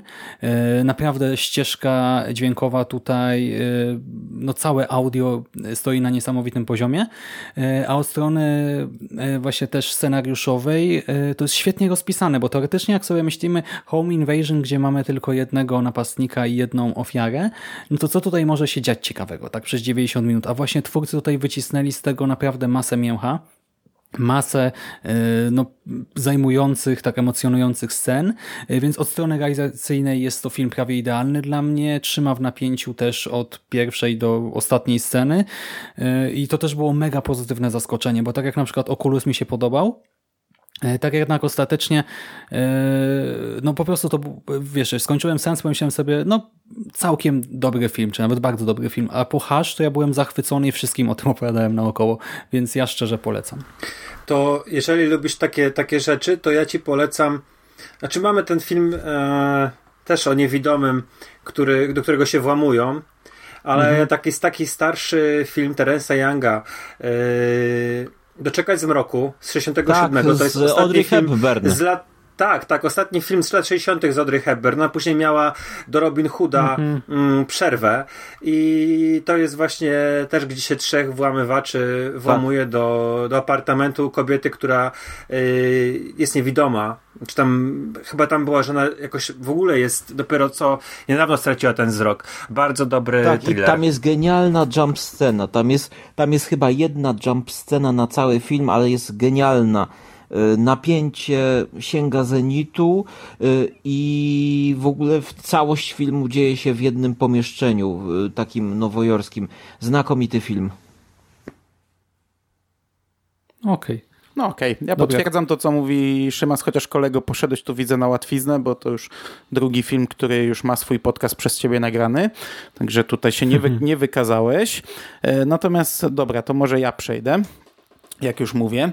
Ja wybrałem e, tę kategorię i ja ją zmieniłem, bo, bo ja napisałem, że zróbmy Home Invasion, a później tak sobie pomyślałem, kurde, to cię pewnie nie znajdę żadnego Home Invasion e, i zrobiłem łamane na survival horror.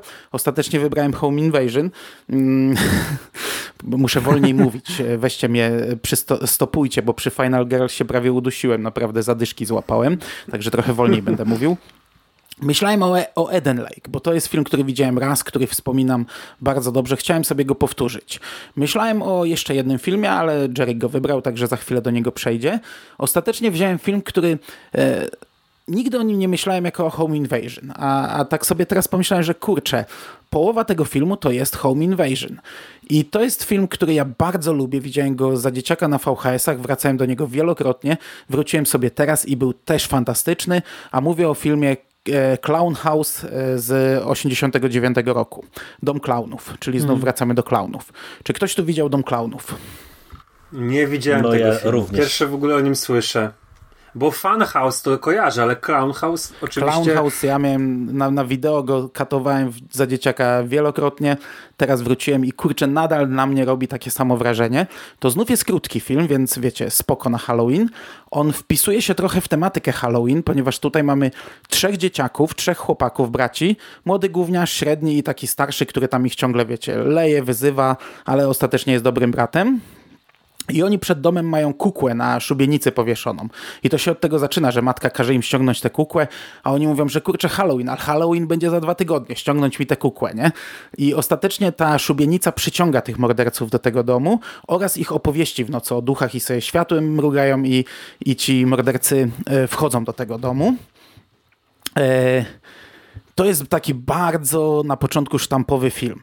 Wiecie, mamy tych braci, jeden z nich się strasznie boi klaunów, a, przy, a co roku przyjeżdża cyrk do miasta i on tam robi w gacie w nocy i, i, i bracia się z niego śmieją. I gdy idą do tego cyrku, to wiesz, jedzie policja, okazuje się, że z pobliskiego psychiatryka uciekło trzech wariatów, nie? Gdy są w cyrku, to idą do babki, która przewiduje przyszłość przy szklanej kuli. Także to na samym początku idziesz po prostu po takich punktach, ale to mimo wszystko fajnie i tak gra. A ostatecznie tych trzech psychopatów, no morduje klaunów e, z tego cyrku i wyruszają w miasto. No i biorą sobie na cel dom e, tych chłopców. Przez bardzo długi czas to jest grane tak, że tylko ten, który się ich boi, ich jakoś widzi. Przez okno patrzy albo, nie wiem, e, biegną do sklepu po popcorn do filmu, bo zostało, nie wiem, 7 minut, a skumali, że nie mają popcornu. I ten starszy brat mu ucieka, on biegnie, a wiesz, metr za nim biegną klauni, nie? I on się nie, nie może obrócić i krzyczy, kurczę, chyba ktoś za mną idzie, nie? I widzisz tą scenę, jak on przez środek lasu biegnie, a go gonią klauny, nie? I...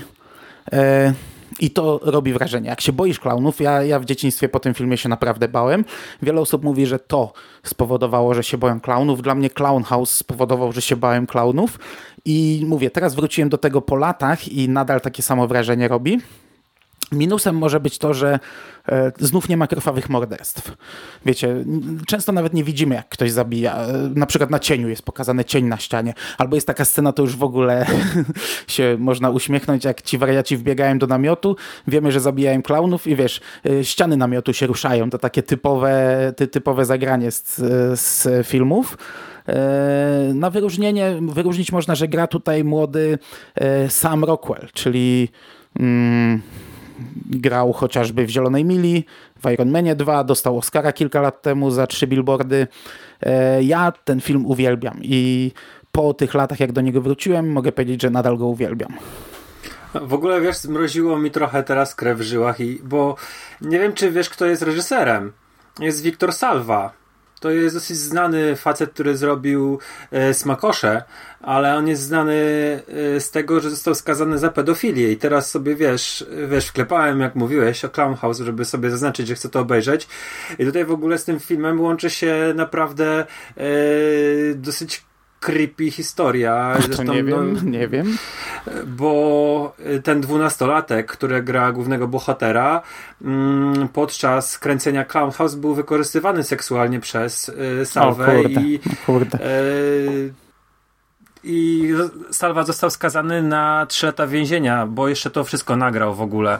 Eee, także. No to nie wiedziałem, wow. ale to ci powiem teraz, oglądając to z tą świadomością, będziesz trochę inaczej patrzał, bo on faktycznie jest mocno taki zamknięty w sobie, taki inny dzieciak, taki, wiesz, zaczyna się od sceny, gdy on e, robi, robi w majty w nocy, e, prosi starszego brata, żeby go wziął za rękę, to jest taki chłopiec z dużymi problemami, nie? I teraz z tą mhm. świadomością oglądając, no to to już nie będzie, będzie trochę, no trochę zgrzytu. To jest w ogóle jego drugi film, z tego co widzę, i to, a nawet debiut, bo jako reżyser wcześniej miał shorta, czyli to jest taki pełnometrażowy debiut. Yy, mhm. I jako scenarzysta też wcześniej miał shorta, zresztą tego samego. No, czyli to jest jego debiut yy, jako reżysera i scenarzysty. The Nature of the Beast z Lensem Henriksenem też zrobił. No ale to, to popsułeś yy, dobre wrażenia po tym filmie, to czy nie ty, no. On popsuł. No nie wiedziałem, czy to powiedzieć. Znaczy popsuł wiesz... dużo więcej niż dobre wrażenia. No, tak. No e, dobra, ale... dobra. No. Ale, to, to, ale to, to... tak czy siak jest fajny film, nie? ja go i tak mm. polecam. Ale to Mando wywołałeś mnie, w sumie mnie... Ale to, ale to wiecie co, to poczekajcie, to oglądajcie z piratów, nie? Żeby kasa przypadkiem jakaś tam nie szła do niego, nie? No, Mando, wywołałeś mnie y, w kontekście mm, Jerry, swojego wywołałem. wyboru y, i y, ja wybierając ten Home Invasion i idąc takim tropem, że właśnie chciałem obejrzeć dwa nowe filmy, dwa odświeżyć, wybrałem sobie francuski film Oni z 2006 roku, który oglądałem bardzo dawno temu. I pamiętam, że on na mnie zrobił dosyć mocne wrażenie e, e, i chciałem go powtórzyć, ale ten film jest bardzo trudny do zdobycia w tej chwili. Nie wiem, z czego to wynika naprawdę. Z E, nazwy. Nie, nie, nie do końca. Nie do końca. Nawet w drugim obiegu jest trudny do zdobycia, uwierz mi, bo próbowałem go zdobyć, ale mniejsza z tym. No to jest dlatego film- mówię, że jest trudny z- do zdobycia z nazwy, bo nazwa francuska jest Elle chyba. Ils, Ils. Ils. Ale, ale nie, no, nie, nie wchodźmy w to. Jest trudne do zdobycia generalnie. E, I e, sy, sytuacja, sytuacja... Ale ja się z tym zgadzam. Ale to nie wynika z kura z nazwy, tylko z... A, dobra, nie wchodźmy w to, bo z, e, ro- roz, rozmywamy podcast niepotrzebnie. Wyszedź ten film.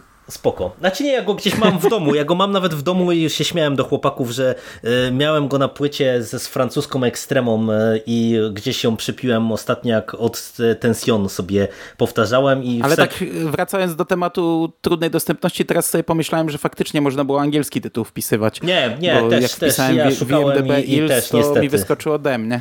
Nie, niestety, niestety dobra. też był no z tym problem. Ale tak, e, już koledze, bo o dobrym filmie To, mówi. to jest e, o tyle e, ciekawy film, że on, o nim było w, którymś momencie dosyć głośno, e, między innymi dlatego, że e, on jest otwarty przez e, informację, że cała historia jest oparta na e, prawdziwych e, wydarzeniach, e, co e, jakby w zasadzie nie ma żadnego potwierdzenia. e, W tym sensie, że jakby twórcy, scenarzyści e, e, do- dodali tego rodzaju napis, gdzieś tam próbowano połączyć e, tę historię z e, prawdziwymi morderstwami, e, ale to wygląda wszystko raczej na właśnie taką próbę taniego podbicia e, z zainteresowania samą produkcją. E, To jest kolejny króciutki film, bo on ma tam niespełna 75 minut, ale on jest dosyć intensywny. Tutaj fabuła jest e, bardzo klasyczna, jak na Home Invasion teoretycznie, e, bo e, mamy po, takim, e, po takiej scenie otwarcie, gdzie widzimy matkę z córką, które zostają zaatakowane na e, takiej leśnej drodze. I giną, e, przenosimy się e, do domu, gdzie śledzimy e, poczynania małżeństwa i oni zostają w tym domu zaatakowani. To, co jest mniej typowe, chociaż nie zupełnie unikatowe, bo takich filmów też już trochę było, to dosyć szybko okazuje się, że napastnikami są bardzo młodzi ludzie albo dzieci, no bo to też do któregoś momentu pozostaje niewiadomą.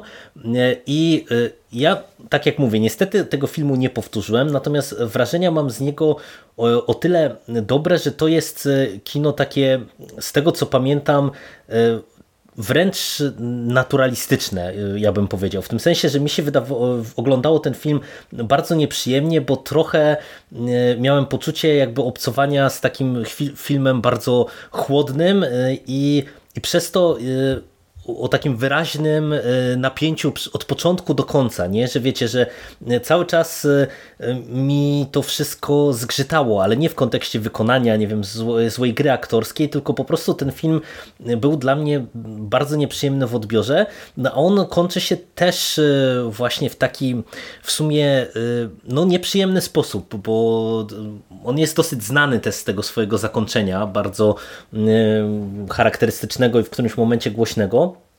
No dla mnie to jest naprawdę niezły przykład e, tej, w ramach tej konwencji e, i jeżeli gdzieś tam do niego dotrzecie, to możecie e, po niego spróbować sięgnąć. Przy czym mimo tego, że o nim w którymś momencie było głośno, to tak naprawdę twórcy się już jakoś specjalnie nie przebili i, i w sumie ucichło o nich, także no tak, no tak tyle ode mnie. Mam do ty jak go wspominasz w ogóle, bo, bo celowo nie ja gadaliśmy o tym, żeby w, w podcaście mm. o tym pogadać. Mhm, bardzo dobrze go wspominam. E, całościowo, e, z końcówkę świetnie. W ogóle te ostatnie napisy, które pojawiają się i ostatnie zdanie, pamiętam, fantastyczne wrażenie zrobiło. Natomiast powiedzcie mi, bo ja cały czas nie jestem pewien, ale mówiło się wielokrotnie, że The Strangers, czyli Nieznajomi, to jest jakiś tam mm, powiedzmy remake Ills. To tak jest, mhm. czy to mhm. tak nie jest? Bo to jest totalnie inny film, nie? Tam mamy tych, tych ludzi w maskach i tak dalej. Ale ja bardzo często spotykałem się, że to jest e, jakiś tam, jakiś tam rodzaj amerykańskiego remake'u e, właśnie tego filmu. Ja nie wiem, czy to nie jest to, kwestia wiem, pożenienia tego z tymi prawdziwymi wydarzeniami. Tutaj kreślę cudzysłów, dlatego że e, tam po prostu do E, te, tego filmu francuskiego zostało e, podczepione jakieś morderstwo właśnie, gdzie dzie, dzieci dopuściły się morderstwa tam na jakiejś e, parze, na jakimś małżeństwie i nie wiem, czy to po prostu A, nie jest to, trochę to tak- teoretycznie tak... jest na podstawie to znaczy, tego samego, na tej zasadzie, jest... na jakiej wszystkie horrory na faktach. No nie, nie, tylko tutaj po prostu ja mam wrażenie, że właśnie to ten, ten amerykański remake to też jest pewnie klejony właśnie do podobnych wydarzeń, nie? I, i może z tym to, to jest znaczy, związane. Nie, chyba nie, bo Strangers są e, inspirowani tam morderstwami bandy Mansona, ale generalnie są inspirowani konkretnymi morderstwami gdzieś w Kalifornii. E, teraz nie pamiętam jak to się nazywa mm, ta miejscowość, ale to były lata 80., chyba 81 rok i to były konkretne wydarzenia, gdzie czworo, czworo młodych ludzi zostało zamordowanych. E, Czyli to nie ma w ogóle związku. Także ja, ja mm, też słyszałem o tym, że to jest, to jest remake amerykański, ale szczerze mówiąc to nie oglądałem Strangers, tylko wiem, wiem, czytałem trochę o tym. E, znaczy, ja kiedyś widziałem pierwszą część, ale wiesz co, no, wiem, wiemy jak to jest z remake'ami albo z rzeczami operatymi na tym samym. A mówię o tym dlatego, że e, w podcastach z zeszłego roku podsumowujących 2018 rok Adra, Adrian Bush wspominał o drugiej części Strangers e, i mówił, że tam jest fantastyczna rzecz, gdy zadają tym oprawcom pytanie, dlaczego to robicie i że to, to co oni odpowiedzieli jest takie super i ja kurczę, dla... chciałem obejrzeć tą drugą część, tylko po to, żeby dowiedzieć się, co oni odpowiedzieli. A, a w tym filmie, w filmie, o którym mówi Jerry, oni też pada to pytanie i też pada odpowiedź na nie. Mhm, I to tak. jest w zasadzie koniec, koniec filmu, nie? I zastanawiamy, mhm. czy to jest to samo. No, nie, no ciężko spoilerować, nie? Bo to jest w sumie fajna rzecz. Nie, nie, nie warto sobie psuć e, ewentualnego sensu. Albo komuś Mogę ci poza nagraniem powiedzieć. A to też nic takiego, nie? To po prostu po całym filmie to fajne robi wrażenie, bo tak jak teraz ci powiem, to nie zrobi pewnie wrażenia. Dobra, przejdźmy, przejdźmy. A widzieliście, tam, tam... widzieliście Funny Games yy, Han Haneka? Kiedyś tak. tak. ale nie na tyle, żeby o tym gadać, wiesz. Mhm. Okej. Okay. E, ja w ogóle to... bardzo lubię ten gatunek. Kurde, to jest, to w tym gatunku jest masę filmów, które można by wyciągnąć. I Funny Games no, jest jednym z nich, ale jest jeszcze mnóstwo filmów, które można by wyciągnąć. Ja, ja przyznam się szczerze, myślałem o Eden Lake, yy, tak jak ty.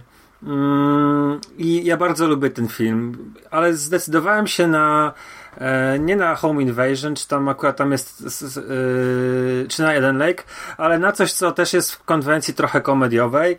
E, nie wiem, czy kojarzycie ten film. O nim było dosyć yy, głośno, kiedy była jego premiera. Redukcja z 2006 roku. Christophera Smitha, reżysera yy, Creep i Triangle.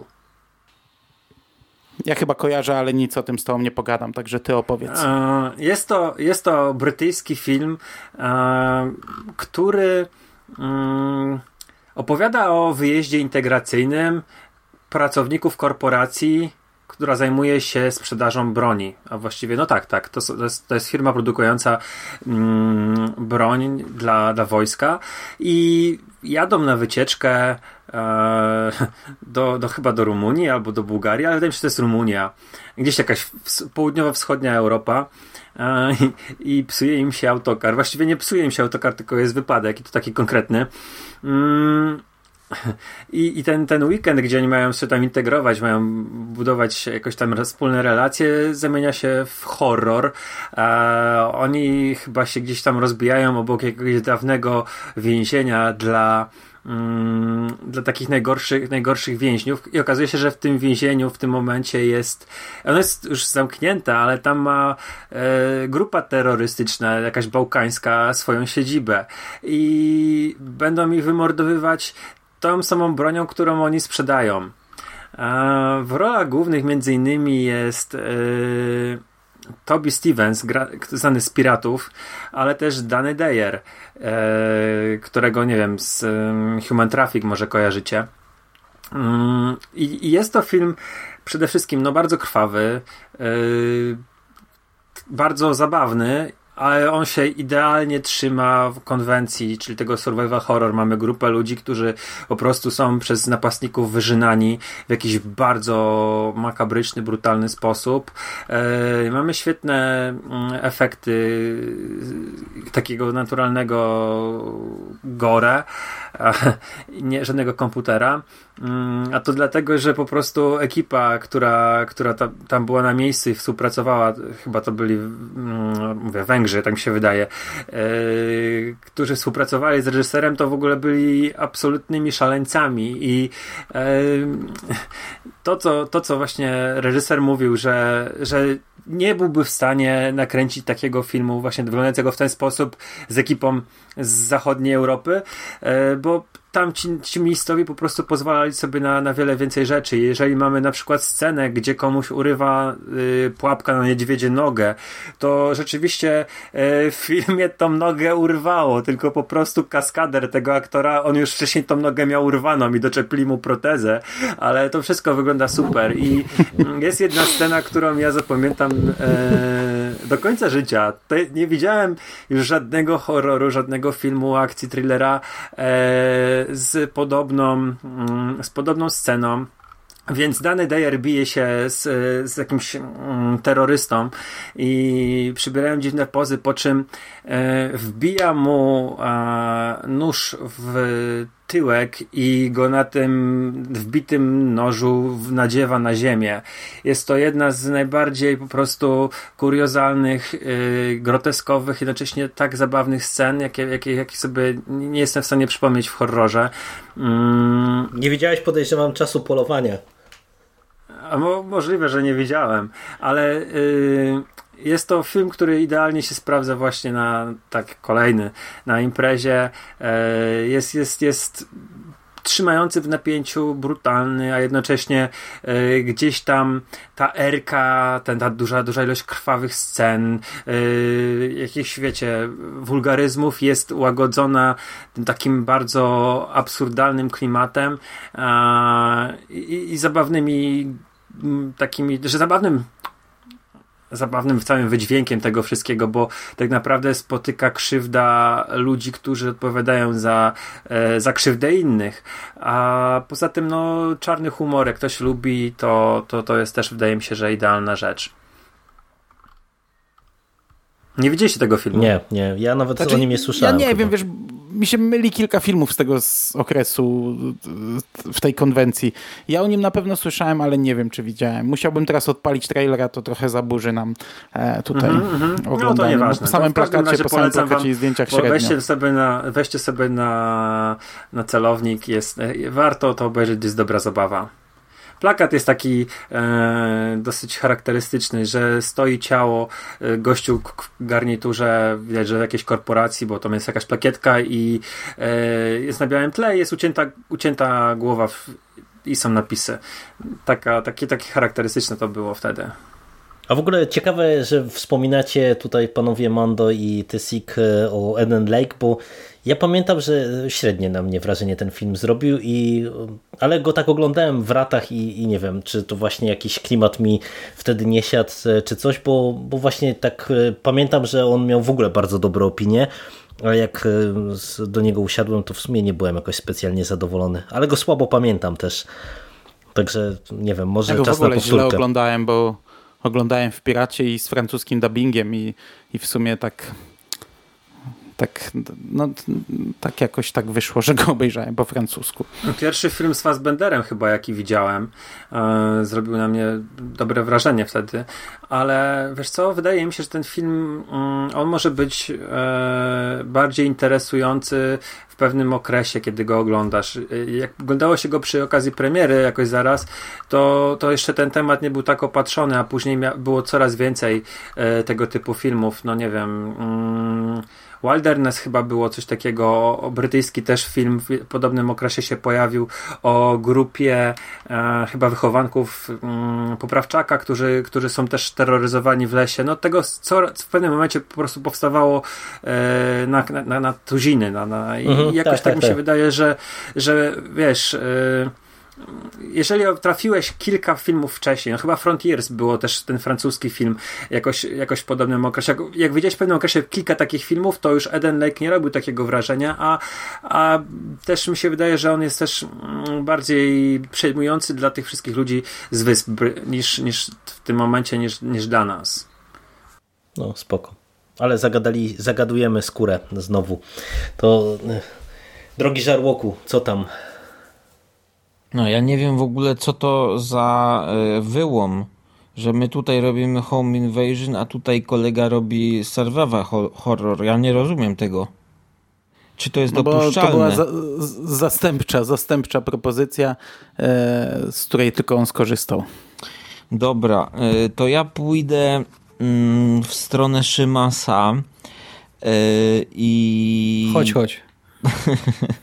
I powiem, że E, no, do końca się nie zgadzam z nim, choć przypomnę, że to, to wraca, my z Szymasem, że to spokojnie Szymas, wysłuchaj do końca, cierpliwości, e, bo powiem, że to my z Szymasem byliśmy prekursorami y, omawia, y, jakby zaprezentowania tutaj publiczności konglomeratu y, postaci Flanagana w postaci filmu Hash, natomiast ja uważam, że ten reżyser e, niestety się stacza trochę i traci, traci w moich oczach. Kurde, myślałem, że to ja nagrywałem z nim podcast.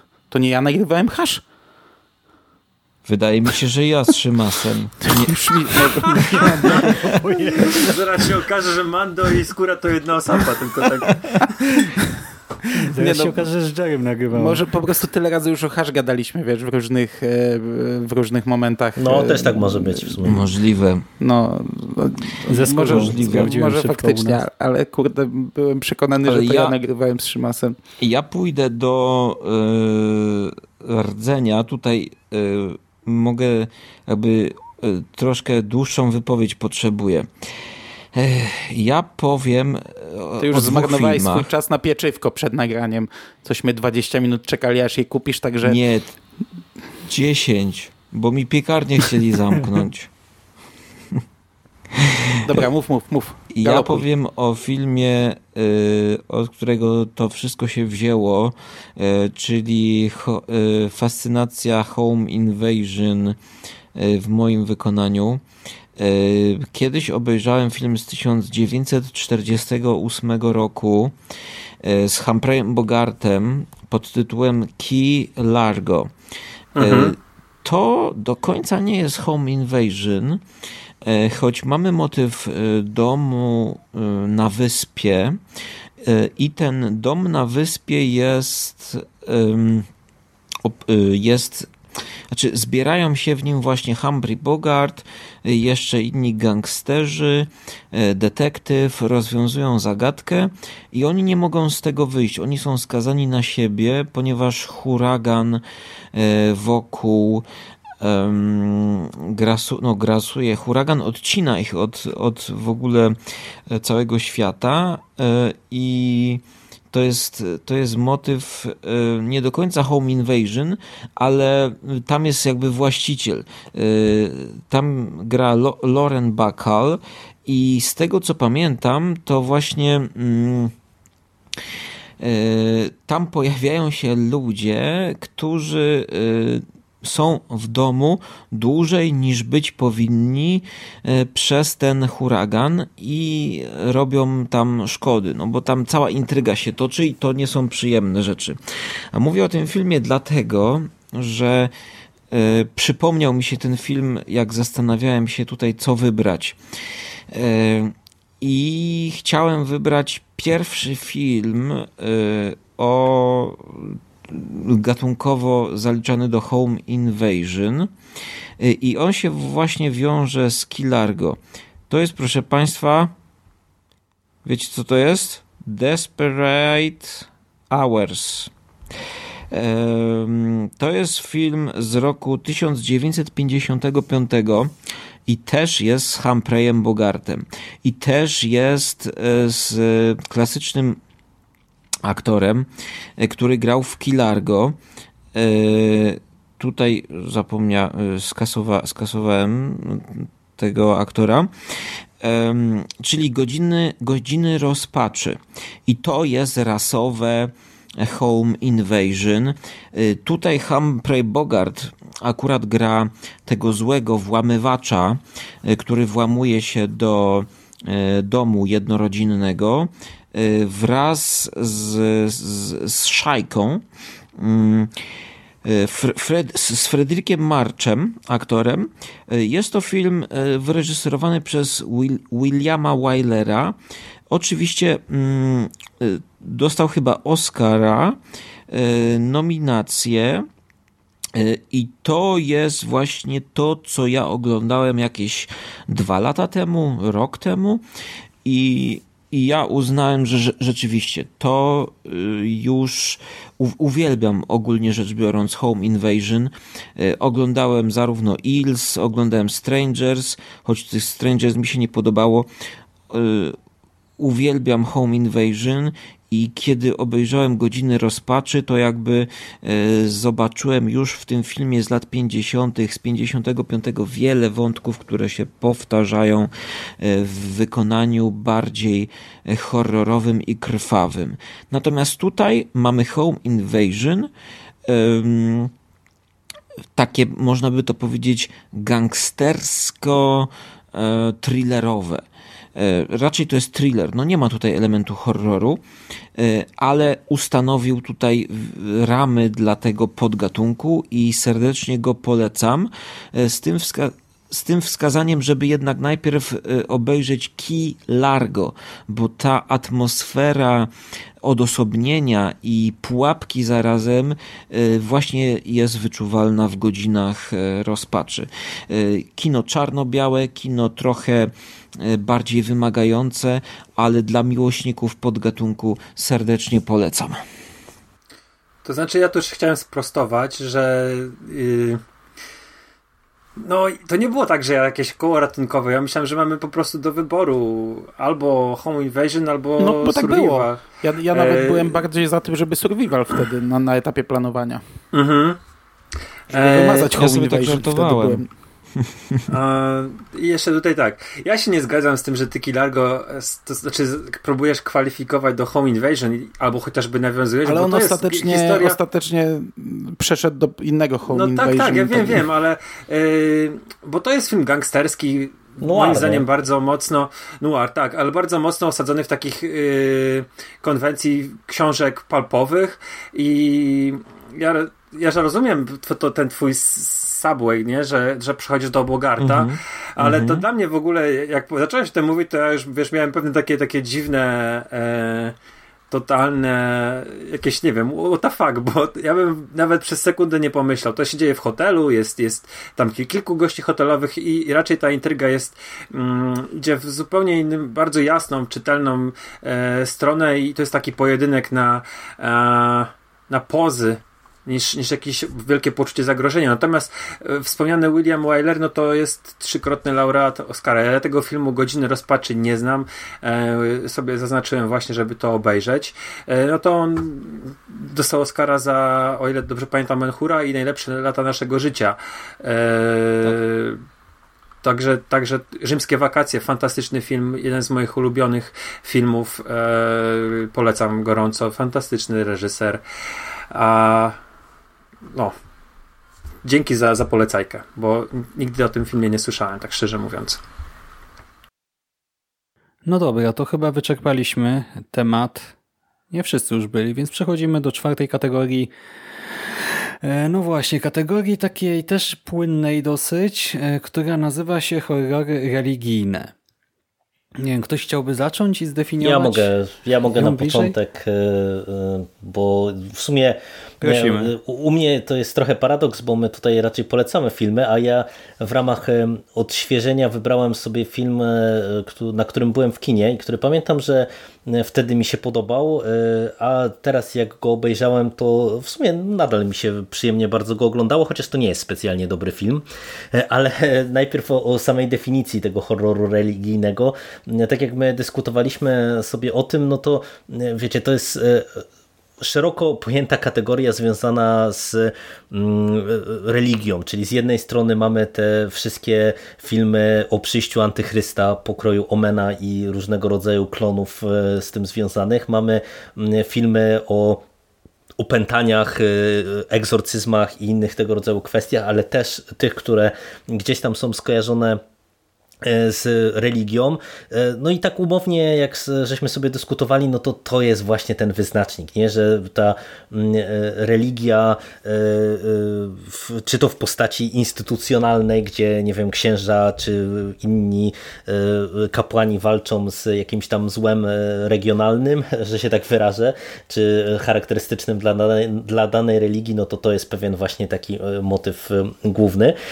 E, no i e, ja wybrałem sobie Stracone dusze, e, czyli debiut reżyserski Janusza Kamińskiego, który to film był niezłą klapą z tego co pamiętam w, w momencie kiedy się pojawił. On został wydany w 2000 roku, chyba jakoś przed Halloween. I, tak, I, tak jak wspominam, e, ja na nim byłem w kinie. E, wybrałem się na niego z dwóch powodów. Raz, że już wtedy e, horror mnie interesował, a dwa, że w obsadzie jest Winona Ryder, która w tamtym okresie była jedną z moich ulubionych aktorek i już samym, samo to było w stanie mnie przyciągnąć do kina.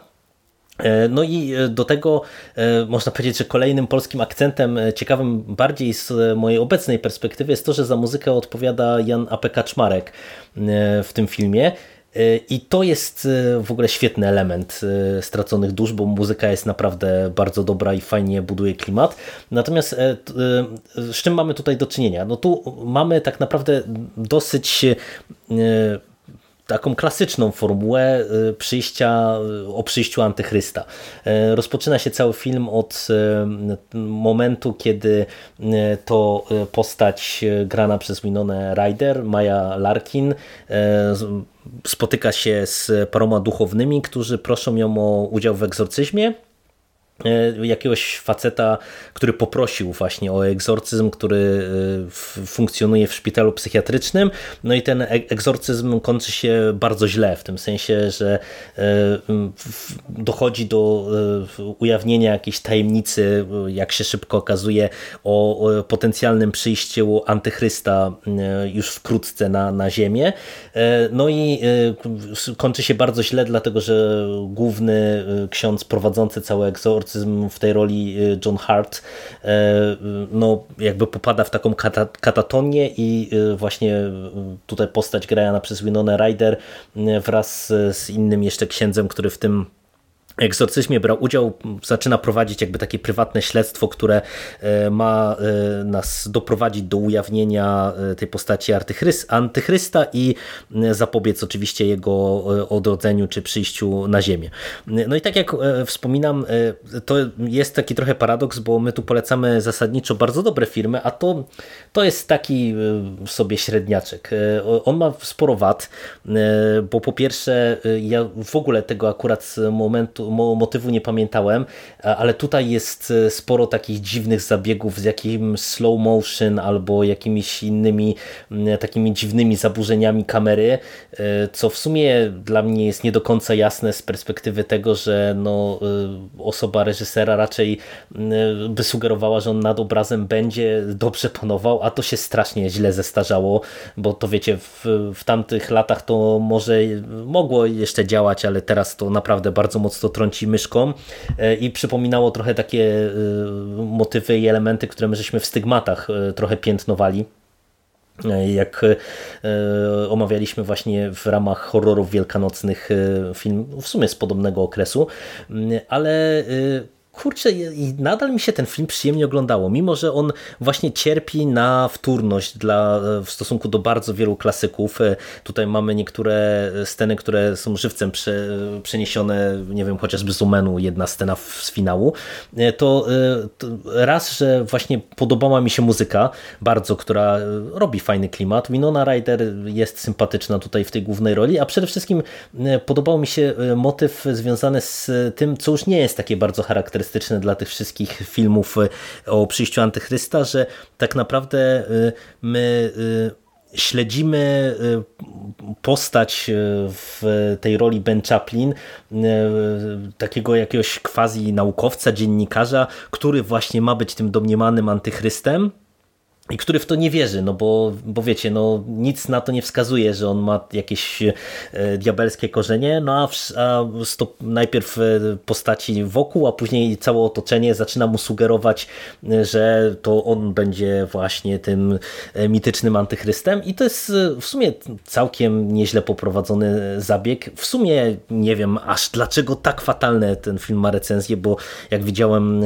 czy doczytywałem sobie po seansie, to, to on tam na Rotten Tomatoes Tomatoes chyba ma, nie wiem, 5% czy 8% pozytywnych opinii, więc to jest po prostu jakaś katastrofa mm, z e, punktu widzenia tych e, agregatów, ale właśnie jako taki niezobowiązujący e, gdzieś tam film do opuszczenia w tle, to myślę, że w kategorii tych właśnie horrorów religijnych to, to spokojnie można zobaczyć, a na pewno można sobie posłuchać muzyki Jana Pekaczmarka, bo, bo ta robi robotę zdecydowanie.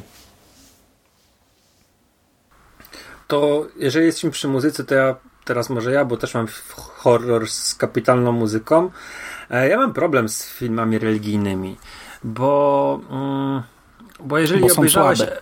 Czy nie, to też, może nie też, słabe, ale nie, może nie słabe, ale ja też nie lubię. Obejrzałeś Egzorcystę, to właściwie obejrzałeś większość, mógłbyś już nie oglądać większości filmów o yy, na, nawiedzeniach, tak? O pętaniach e, nienawiedzeniach. Mm, Że jest to pewnego rodzaju uproszczenie, nie? bo równie dobrze można no powiedzieć, tak. obejrzałeś piątek 13, to już ale... nie masz po co oglądać slasherów, ale ja się absolutnie zgadzam, nie ale będę wiesz, się wiesz o co chodzi? Ja jestem, nie mhm. wiem, ja, ja, jestem po każdym takim filmie religijnym, y, jestem raczej zrezygnowany niż jakiś podekscytowany, że coś obejrzałem. Mm, I przez wiele, przez wiele dni zastanawiałem się, co mogę tu wybrać i, i nawet mm, kombinowałem, żeby y, podciągnąć na przykład, nie wiem, pod jakąś y, azjatycką mm, religię to i, i szuka, szukałem jakiegoś koreańskiego e, czy, czy japońskiego horroru y, z wierzeniami ludowymi. Mm, jakoś chciałem to tak w ten sposób ominąć. E, myślałem o tym mm, pożądaniu chyba y, parka, ale wiecie co? E, wpadłem na, na, na genialny pomysł i po prostu przejechałem palcem po liście swoich ulubionych horrorów, ulubionych reżyserów i będę chwilę opowiadał o filmie z 1987 roku, jednym z najmniej docenianych filmów kultowego Ty, dla ja reżysera Johna Carpentera. Roku Johna Carpentera. Czyli piąteczka, dubelek nam się trafił. No to chyba. mamy, bo, bo żeby słuchaczom nakreślić, my nie znaliśmy przed nagraniem swoich typów, więc ja z Mando będziemy mówili o Książę Ciemności, Księciu Ciemności. Tak. A to jak już e... zrobiłeś taki wstęp, to ja też powiem, że w ogóle nie wiem, kto dokleił te kategorie tutaj, bo miały być trzy, byśmy się ładnie w 90 minutach zamknęli, a ja nie, ja nie, nie jestem fanem tej kategorii. Ja nie lubię tych filmów o, wiesz, o przyjściu antychrysta, o, o, o, o opętaniach, ale tych opętaniach takich bardziej, bo wiesz, teoretycznie obecność też byśmy mogli podkleić. To jest horror religijny. Mamy tutaj wysłanników mhm. kościoła katolickiego, nie? To jest jak najbardziej horror, który można podkleić pod to, ale jednak e, myśl, mówiąc horror religijny masz pewne skojarzenie, nie?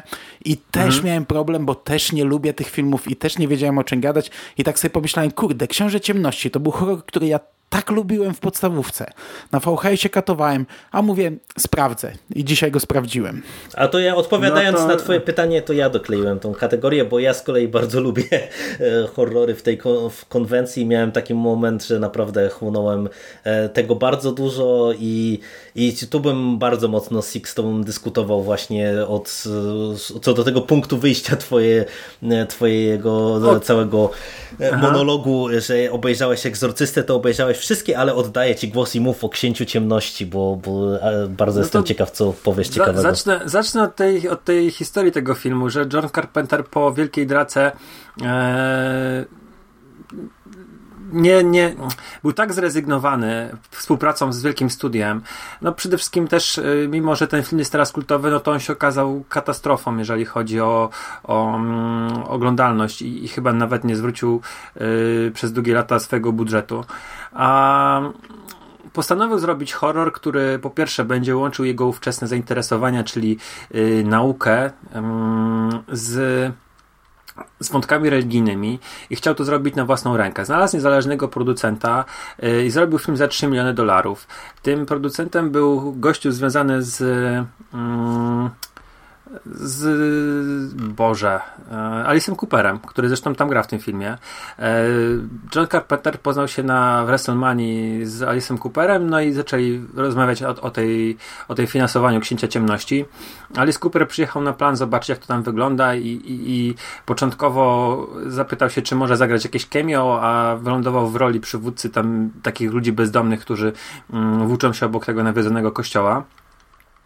I tak na wstępie, tutaj mimo, że mamy kościół, mamy symbole chrześcijańskie, to ta cała mm, historia opowiada właściwie o tym, żeby mamy antyboga, o może w ten sposób, że jest jakiś tam Bóg, jest antybóg, ale mimo, że mamy takie pewne znaczy, mocne nawiązania... teorii, bo tak naprawdę tutaj tych teorii mamy mnóstwo, nie? I my nie mhm. wiemy. Chyba z ekranu nam nie pada, co to ostatecznie tak, tak jest. Znaczy, bo... Jest to da... jakiś tam antybóg, ale to jest mocno też z nauką przemieszane, tak jak mówisz, mhm. i, i w sumie jest to mocno religijny film, nie szablonowo. Bo tutaj od początku jest mowa, że e, to wszystko, co, co, co przekazywaliśmy, co księża przekazywali, e, jest kłamstwem. Zmieniane, I, zmieniane i, wielokrotnie. No Oni trafiają na jakieś zmianki w tej księdze, że Jezus Chrystus to był człowiekokształtny kosmita, który przybył na ziemię, żeby nas ostrzec, nie? Między innymi. E, ale w ogóle jest grupa naukowców, która udaje się do tego kościoła, żeby mm, przetłumaczyć księgę i w naukowy sposób udowodnić istnienie diabła, bo ludzie przestają wierzyć w diabła, a, w, a to jest jego największa siła, że jak ludzie przestają w niego wierzyć, no to on wtedy się staje najpotężniejszy, to jest jego największa sztuczka. no i może teraz Mando, przejmij pałeczkę e, i teraz ty trochę poopowiadaj. Nie, nie, nie, mów, mów, mów, bo dobrze ci idzie, mów. Będę ci tak, przerywał. No, no to mhm. mamy... Ja nie jestem mm. zbytnio przygotowany do tego filmu. Dopiero go skończyłem oglądać przed chwilą. No to jesteś bardziej na świeżo niż ja, bo ja, no tak szczerze mówiąc, to, to trochę minęło od oglądania, ale yy, to jest, to jest taki film, który wiele osób mówi, że jest niejasny, który ma wiele mm, do zarzucenia właśnie e, temu, że tam jest za dużo bełkotu naukowego, że tutaj no jest nie dużo ma jakiejś... Co? Jest dużo bełkotu i też niewiele wyjaśnia, nie? Tak, ale to, to właśnie jest, to jest, to mówiłem, jest właśnie... No to jest właśnie jego, jego moim zdaniem atut, ta mnogość interpretacji tego, co widzimy, co się dzieje, e, tego, że bohaterowie mają do czynienia właśnie z bo ci, ci naukowcy, którzy tam, tam jadą i to są doktoranci, e, oni, oni są, zajmują się, to nie są jacyś e, religioznawcy, czy to nie są filozofowie, to są ludzie, którzy zajmują się naukowymi jakimiś fizyka, fizycy, biologowie, biolodzy, Hm. E, I, I oni badają naturę tego dziwnego czegoś, które śpi w podziemiach kościoła zamknięte w wielkim, gigantycznym słoju. E, I zaczynają powoli doświadczać, no powiedzmy, że opętania przez to, to, to pradawne mm, zło z kosmosu. I to jest, yy, po pierwsze, ten, ten cały film jest. Yy, takim triumfem kina niezależnego. On go nakręcił w 30 dni. Y, są tam tylko efekty praktyczne, nie ma żadnego komputera. Y, I dzięki muzyce i dzięki swoim mm, takim zdolnościom reżyserskim stworzył obraz, który jest cały czas niepokojący.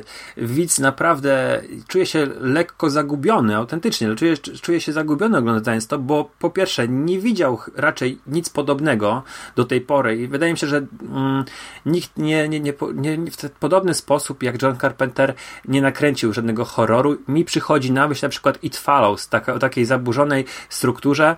E, zresztą wydaje mi się, że wiele reżyser mm, It Follows wiele scen... No, na pewno czerpał tutaj od, od, od, od yy, Carpentera, a no nie tylko muzykę. No i tutaj podbite, podbite to wszystko jest tą genialną muzyką Carpentera, który wspiął się tutaj na wyżyny i ja nie wiem, czy to nie jest jeden z yy, moich ulubionych filmów z jego muzyką a może nawet i najbardziej ulubiony. E, no i właśnie ta, ta mnogość teorii tego, co tam się stało, tak jak Mando wspomniał, że tam te, to, to, te przekazy były wielokrotnie prze, zmieniane, przekłamywane. Tak, tak naprawdę nie wiemy, z czym mamy do czynienia. Mamy w ogóle jeszcze jakiś przekaz w snach, bo, bo, no bo ten mamy cały tam zakon... bractwo, braterstwo, bractwo snu, A, które bractwo snu, no o, o, o, czymś i oni byli przecież tymi, pilnowali tego przez stulecia. E, ja ci powiem, że e, ja ten film lubiłem bardzo w podstawówce. Pamiętam, że go wypożyczyłem na wideo, byłem nim zachwycony, oglądałem go wielokrotnie. Potem czytałem taki magazyn filmowy Cinema i mhm. pamiętam, tam był taki artykuł e, Upadek Króla, czy coś takiego, tego, ty, tego typu tytuł miał, że właśnie był kiedyś król horroru, który potem nakręcił, zaczął kręcić beznadziejne filmy. I między innymi tam była właśnie Wielka Draka w chińskiej dzielnicy, której ja cały czas nie widziałem. I jako taki ostateczny upadek był Książę Ciemności. I ja takie totalne, kurde, o co chodzi? Przecież to jest świetny film, nie? I mhm. przez wiele lat do niego nie wracałem. I, i, I, też tak sobie teraz pomyślałem, a kurde, dobra. Miałem zrezygnować z tej kategorii, ale mówię, a sprawdzę tego Księcia Ciemności, sobie wrócę, zobaczę jak jest. Nie było może tak cudownie jak wtedy, ale kurczę, jest klimat, jest, e, są fajne efekty. Tam na początku chyba jest komputer, jeśli chodzi o ten e, słój to, to zielone w słoju, ale nie, to dosłownie... Nie, to jest nie? taka wielka lampa, tak jak ty masz te A, lampy la, lawowe, to to to jest właśnie taka lampa lawowa. Oni mieli wszystkie efekty mhm. specjalne, praktyczne. Przynajmniej z tego, co ja kiedyś się dowiadywałem, bo bardzo chciałbym obejrzeć kiedyś jakiś ten, raz ten film z komentarzem reżysera. Eee, ale z tego, co wiem, to zanim Carpenter usiadł do zdjęć, to miał wszystko rozpisane tak, żeby to było praktyczne i tam nie ma w ogóle komputera. Mhm. Na przykład to lustro, które oglądasz, to jest normalnie rtęć. Kurde, no to fajna rzecz.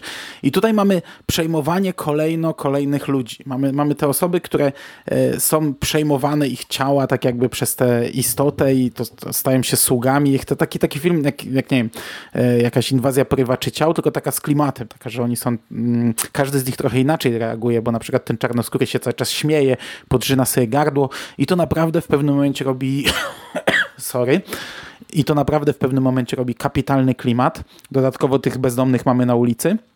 A w końcówce te efekty są świetne. Ta babeczka, która e, zamienia się w to takie dziwaczne i skóra się zmienia, wygląda mhm. rewelacyjnie. Tutaj w ogóle śmieszna, śmieszna rzecz na IMDB, jak sobie wejdziesz w obsadę, ta aktorka grała więcej ról, a jej zdjęcie profilowe to jest właśnie zdjęcie w charakteryzacji z tego filmu. Co tu wchodzę, to się kulam ze śmiechu. w roli głównej gra Donald e, Pleasence, czyli mm, on grał na przykład w Wielkiej Ucieczce, grał doktora Lumisa w Halloween. Zresztą to Mamy... chyba w filmie ma tak samo na nazwisko nazwisko. Ksiądz Ojciec Lumis chyba jest w, w napisach. A nie wiem. Mamy bardzo fajny finał, bardzo podoba mi się ten finał. Zarówno to, co dzieje się w kościele, jak i ostatnia zupełnie scena jest fantastyczna. E, mamy scenę zabicia kolesia połową roweru. To jest, to jest coś też, e, co na plus trzeba zaliczyć. E, ogólnie no, to, to był fajny powrót, chociaż mówię, może trochę gorsze wrażenia niż za dzieciaka. E, przez pierwszą połowę może troszkę się tam delikatnie tak, mm, czy nudziłem, to chyba złe słowo, ale ostateczne wrażenia bardzo pozytywne. No i właśnie tutaj Carpenter zatrudnił swoich dwóch kolegów z planu e, Pleasance, no to jest wiadomo Halloween, ale też z wcześniejszego to filmu swojego jest, Victor Wong, tak, tak, tak. Mhm. On gra profesora takiego, który tam jest opiekunem całej tej grupy. Mm, I też jeszcze warto wspomnieć, bo to jest jednocześnie to jest trochę, wiecie, kosmos wielki, e, jakieś takie niezbadane, a John Carpenter występuje w napisach jako mm, Quatermass, czyli nie pod swoim nazwiskiem, a ma, a Quatermass jest bohaterem y, serii filmów, właściwie wcześniej był serial, później były trzy filmy Hammera i to właściwie film, który y, Quatermass Experiment za, zapoczątkował Hammera, taki, taki run horrorowy, to był pierwszy film z tego, tego gatunku. No i to jest właśnie Carpenter z, z takim wielkim hołdzie dla, dla tamtych produkcji y, występuje w napisach jako Martin Quatermass. To bardziej SF Ale tylko jako scenarzysta, nie? Jako reżyser jest Carpenter chyba. Wkleiłem wam w mhm, ogóle Jako na reżyser ten... jest reżyser jako tak, e, jako Carpenter. Skóra, mm, tak, masz rację, tam jest bardziej Quatermass Experiment i kolejne filmy to są oczywiście trochę bardziej science fiction, ale mm, tam są też elementy horroru i ówcześnie publika to odbierała jako horror, a druga część Quatermassa to, to, to jest inwazja porywaczy ciał, no tylko tak trochę, trochę prze, przemiksowana, ale to jednak jest yy, horror, bo w trzeciej części są zresztą duchy, no to, to, to, to są horrory. A jak jesteśmy przy Carpenterze, to można powiedzieć, że i przypomnieć, że zrobił on w sumie Home Invasion w postaci napadu na 13 posterunek. Mhm, mhm. Aczkolwiek to nadal nie Home Invasion, ale tak, tak. Prison Invasion. No gdybyśmy chcieli, to byśmy mogli zrobić, słuchajcie, yy, te cztery filmy i wszystkie cztery filmy mogłyby być yy, filmami Carpentera. No bo, bo on macnął właściwie horror właściwie w prawie, prawie wszystkich podgatunkach można tam e, znaleźć coś, nie? Mhm. No ale tak jak Skóra już za, no zacząłeś mówić, to e, dawaj swój typ. To znaczy, ja nie wiem, czy moja propozycja przewrotna e, nie byłaby dobra na koniec, bo ja tutaj tak trochę żartobliwie wybrałem. A to już jest chyba koniec, czy nie? A nie, Szymas jeszcze nam pewnie został. Mhm. No to Szymas, dajesz. No Szymku, widzisz jak o tobie pamiętam? Dzięki, dzięki. Jesteś niesamowity. Y, ja w ogóle teraz się nie odzywałem, ale powiem wam szczerze, że jak Księcia Ciemności widziałem jeden raz w życiu, razem z Bedwulfem. Y, ja go miałem na płycie przez Karizmę chyba wydanie, to wydanie polskie. Nie, to chyba nie było w Polsce wydane. Było? Poważnie? No na pewno było, bo ja miałem na płycie. I to mi umknęło. E, z tą okładką zresztą, która jest na MDB teraz, którą sprawdziłem. E, I ja się strasznie źle bawiłem. My z Bedwulfem strasznie hejtowaliśmy ten film. I teraz jak o was słuchałem, to sobie pomyślałem, kurczę, Ale wy warto by Nie, nie pierwszy raz się kolego wykazywałeś bezguściem, także no, ale nie, serio, totalnie. Ja zapamiętałem ten film jako tragiczny, dlatego jak teraz o tym mówicie, to ja autentycznie sobie pomyślałem, kurczę, muszę chyba podejść drugi raz, y, bo no, to, to jest aż niesamowite. Powiem Ale ci, prze, prze, przerwę ci tylko jeszcze jedną rzecz. Mhm. Y, to jest, ja ten film oglądałem pierwszy raz, powiedzmy tam 10 lat temu, mm, ze swoją no ja ówczesną, pewnie, ówczesną tak. dziewczyną i my oglądaliśmy masę horrorów, ale to był chyba jedyny, jedyny film, e, o ile tak dobrze kojarzę, który, mm, który wywołał u nas y, no, nie tylko jakąś tam dyskusję, ale przede wszystkim chyba kłótnię, bo jej też ten film się strasznie nie podobał. E, a, a no to chyba jest kwestia też. Mm, jak mi się wydaje, no, ale no, wielu no, ludziom się nie podobał, nie? No tak jak mówisz, miał bardzo złe oceny, zarobił bardzo mało pieniędzy. Co? Hmm. Książę Ciemności? Film. Nie, no. Książę Ciemności zarobił kupę kasy. On zwrócił chyba też pięciokrotnie swój budżet. Ja mówiłem o Wielka Draka w chińskiej dzielnicy. On był klapą finansową, jak wspominałem na początku, bo Książę Ciemności był sukcesem. John Carpenter zarobił olbrzymie pieniądze dla tego producenta dla siebie. On 15 no okay. baniek zarobił to, to, w kinach. Okej. Okay. Mhm. No dobra, w każdym razie, no ja też właśnie jak zobaczyłem, że mamy tę kategorię horror religijny, no to oczywiście pomyślałem o Omenie, którego ja bardzo, bardzo lubię, no ale mówię, no nie chcę rzucać takimi oczywistymi tytułami, takimi klasykami, e, a potem nagle sobie przypomniałem, że jest jedna produkcja, która no właśnie traktuje o kulcie, o religii, e, no i też przy okazji o jakimś tam opętaniu, i uznałem, że y, dzisiaj polecę Silent Hilla. Y, Silent Hill z 2006 roku. Tak, 2000... Y, no tak, no bo w 99 była gra, 7 lat później film, no to z 2006 roku w reżyserii Christopha Gensa ze scenariuszem Avariego. No i cóż, no wszyscy chyba wiedzą o czym opowiada. E, Silent Hill. Jest to film, który no, został zjechany przez krytykę też w dużej mierze, bo na Metascore ma aktualnie tylko 31 punktów, to akurat sprawdziłem przed nagraniem, e, ale właśnie znalazł za to szczególne miejsce w moim serduszku, bo to jest e, jeden z filmów, ja nie wiem, czy to nie jest dosłownie ten film, który oglądałem najwięcej razy w całym życiu, bo był taki moment, kiedy ja go dosłownie oglądałem na okrągło. Mnie się to nie zdarza. tak? Ja mam takie filmy, które na przykład w telewizji widziałem raz na pół roku czy raz na rok, yy, ale także samodzielnie po prostu miałem własną kopię i wracałem do niej i wracałem. Yy, to mi się zdarza bardzo, bardzo rzadko. A Silent właśnie tak oglądałem. Raz sam, raz w kinie, raz potem znowu na jakimś maratonie, tu z Bedwulfem, tu potem znowu samodzielnie i ja wiem, że też były mieszane opinie odnośnie tego, na ile jest to dobra adaptacja samej gry, czy też właściwie gier. Y, no bo tutaj mamy przecież elementy y, trzech pierwszych części w sumie. Hmm, chyba tak, ale ja serio właśnie w trakcie seansu odczuwałem podobne emocje właśnie co w trakcie gry. Byłem totalnie zafascynowany i przerażony. Muzyka, no to wiadomo, no w całej franczyzie to jest coś przepięknego. Akira Yamaoka. Ten no, Yamaoka forever po prostu. To też jest e, a propos właśnie tego, że Silent Hill tyle razy powtarzałem, to ja nie słucham muzyki za bardzo. E, na co dzień jestem mało muzyczny. E, tak, soundtracki z Silent Hilla to było coś, co ja mam przez całe życie praktycznie od momentu, gdy je poznałem, gdzieś na telefonie zapisane, zgrane i co jakiś czas do tego wracam. Teraz może rzadziej, no bo teraz dużo podcastów słucham, czy audiobooków, ale wcześniej, no to właśnie, jeżeli Szymas słuchał muzyki gdzieś po drodze, no to to były soundtracki z Silent Hilla.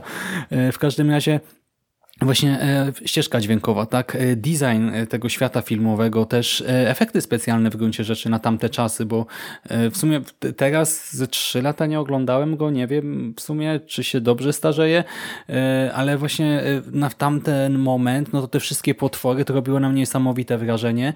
Też ta cała wewnętrzna logika, to jak przedstawiono masę właśnie elementów y, wyniesionych z gry. No dla mnie to była bardzo dobra adaptacja i bardzo dobry film i ja autentycznie przy każdym kolejnym seansie czułem te same bardzo silne emocje, byłem przerażony i no tak naprawdę dzisiaj właśnie sobie o tym przypomniałem, bo nie miałem swojego typu y, na ten horror religijny. Wczoraj jak sobie robiłem notatki do każdego coś tam dopisałem, a tutaj tylko omen i znak zapytania i pomyślałem właśnie o Silent Hillu. Kurczę, no no świetna rzecz, no. I jeszcze też był sequel, nie? No i sequel wszyscy hejtują. Ja go widziałem w kinie, e, premierowo na jakimś maratonie też e, i e, też okej, okay, no on jest gorszy może od oryginału, ale dla mnie też jest cały czas spoko, tak? Ja chyba nawet z sequela no mam lepsze też, wspomnienia niż też Marita Covarrubias, gra też Laurie Holden, czyli Marita Covarrubias, przepiękna z mhm. Archiwum X. Tak, no Sean Bean znaczy, no ciekawy wybór, ciekawy, bo ja pamiętam, że faktycznie ten film e, był bardzo mocno krytykowany, sequel zresztą podobnie, ale tak jak ja mówię, no... Sequel nawet no, bardziej, bardziej. ale ja, ja sequel, mówię, wspominam chyba nawet trochę cieplej, mimo że na obu dwóch filmach byłem w kinie, e, ale te, też ta jedynka mi się pamiętam podobała. Nie wracałem nigdy do tego filmu i w sumie teraz to mnie zaintrygowałeś tą swoją taką hura optymistyczną opinią, bo e, z kina wychodziłem, pamiętam, dosyć zadowolony, ale bez jakiegoś szału i w sumie to aż bym chętnie sprawdził, e, jak się ten film starzeje, bo no mówię, nie, nie miałem okazji później już go, go nigdy obadać, ale mów, ale ciekawy był, ciekawy. Jestem, mm. jestem zszokowany waszą opinią na temat Silent Hilla 2, bo Revelations, tak się chyba nazywał tak, ten, Revelations, ten sequel. Tak. To była. Apokalipsa po polsku. Okej, okay, to była tragedia. To, było, to był obrzydliwy wizualnie głupi film, który yy, eksploatował jakieś tam wątki trzeciej gry, ale on był koszmarnie no naprawdę y, posklejany, tam, tam siedziały mm, wiecie, no, nie wiem, a jedynka była tam wiecie, piramidogłowy był i tam było dużo tego piramidogłowego, więc y, taki, taki element charakterystyczny, ale sam film był dla mnie no, tragiczny, natomiast jedynka, ja się zgadzam z tobą w 100% Szymas, jest super. Ten film, jest naprawdę Christopher Gans zrobił y, wizualnie piękny film, który zgrywa się właśnie z tą muzyką Akira Yamaoki i nie, nie za bardzo nigdy nie rozumiałem, może w ten sposób, nigdy nie rozumiałem mm, tego, tego hejtu na ten film, bo po pierwsze on jest bardzo wierną ekranizacją, a właściwie adaptacją, o, on jest bardzo wierną no, no. adaptacją, e, właściwie tak mi się przynajmniej wydaje, że wątki, które są tam dosyć ważne, są poruszone przez, e, przez w filmie i druga sprawa jest straszny, ten film jest naprawdę straszny i wizualnie piękny, więc jestem, byłem zawsze ciekawiło, kto, kto tego filmu nie lubi, bo, bo nie poznałem jeszcze osoby, która by osobiście powiedziała, nie lubię Silent Hilla, to jest gówno zaraz się okaże, że mi to skóra powie. Ale skóry też jeszcze nie Ej, poznałem. Ale ja tak, jeszcze, tak, jeszcze tak tylko spytam, bo ja widziałem kiedyś jedynkę, ale widziałem ją raz, ale wiecie, ja w życiu w grę nie grałem, więc to nie było mhm. dla mnie. Znaczy widziałem i spoko i nigdy do tego nie wracałem, ale widzę, że Sean Bean grał w jedynce i dwójce. Czy to znaczy, że on przeżył jedynkę? Tak. No to kurde, to szokujący film.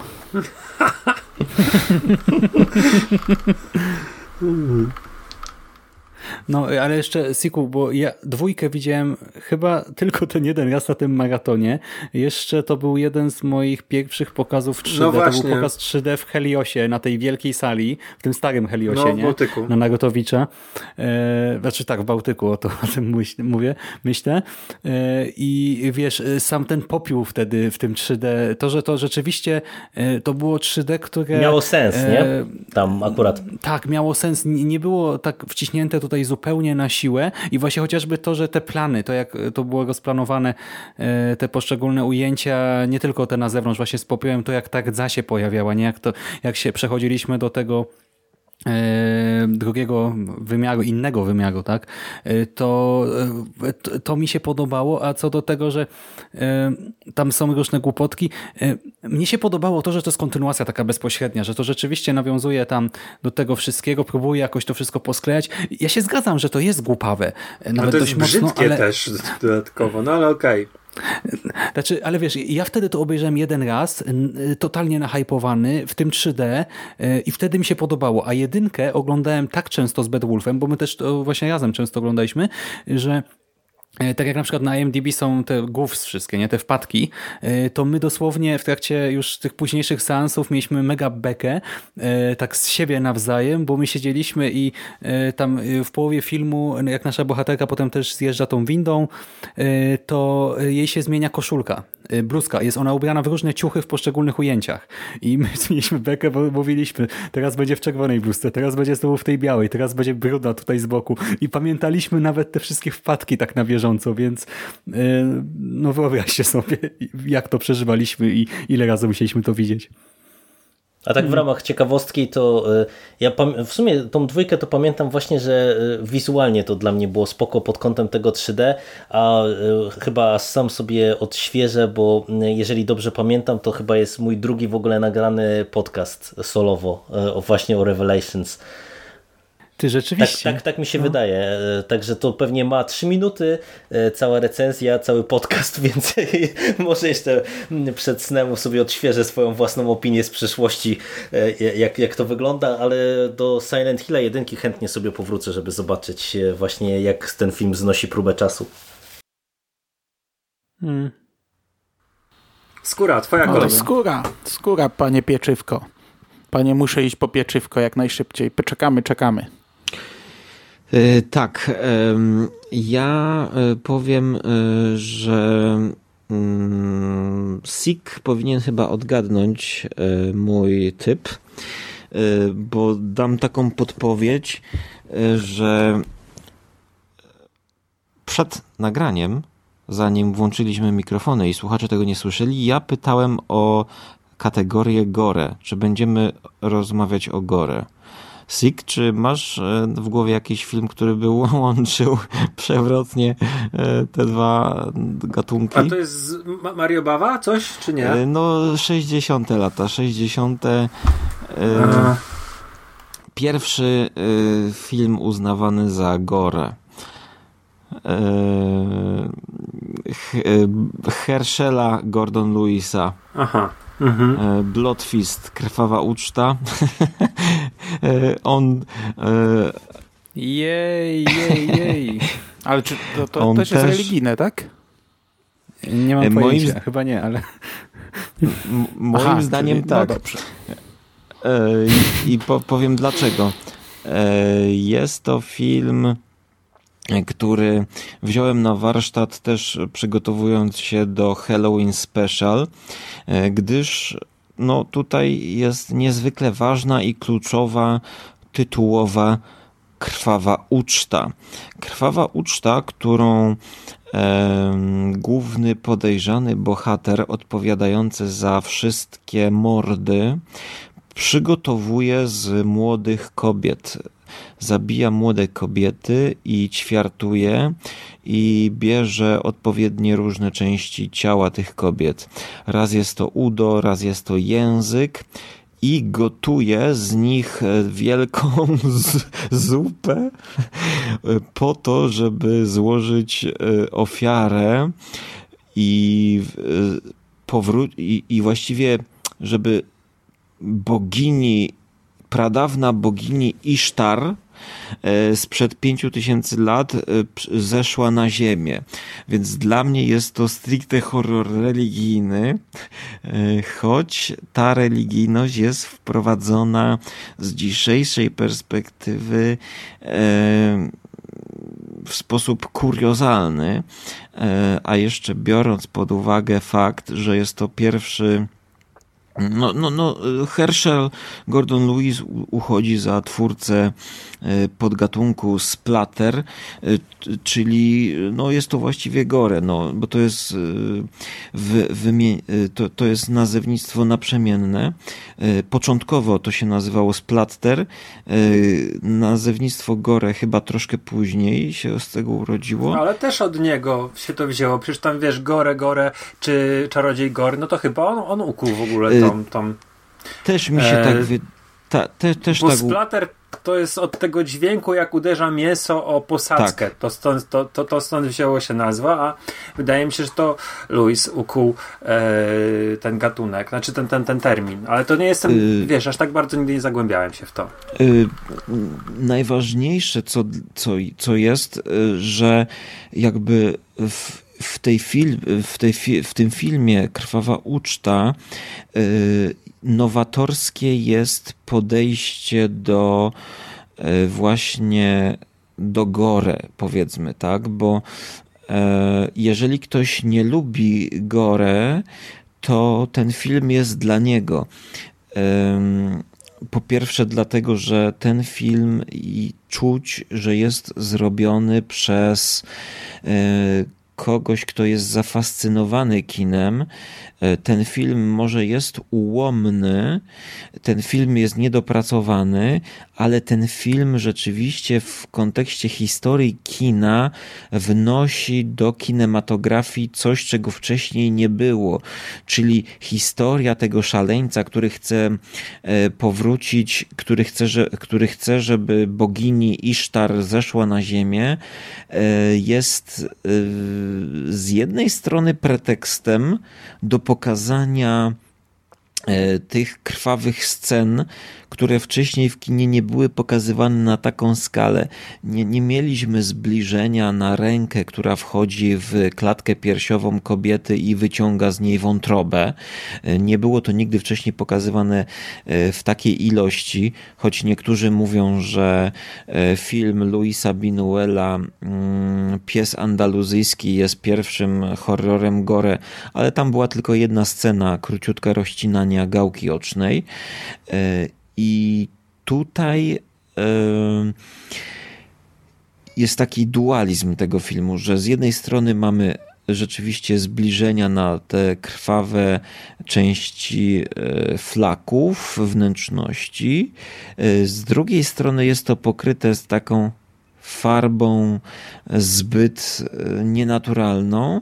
No a z trzeciej, części, z trzeciej strony mamy coś takiego, że e, w sposób zupełnie absurdalny pokazana e, motywacja tego mordercy, czyli coś, co sobie ubzdurał.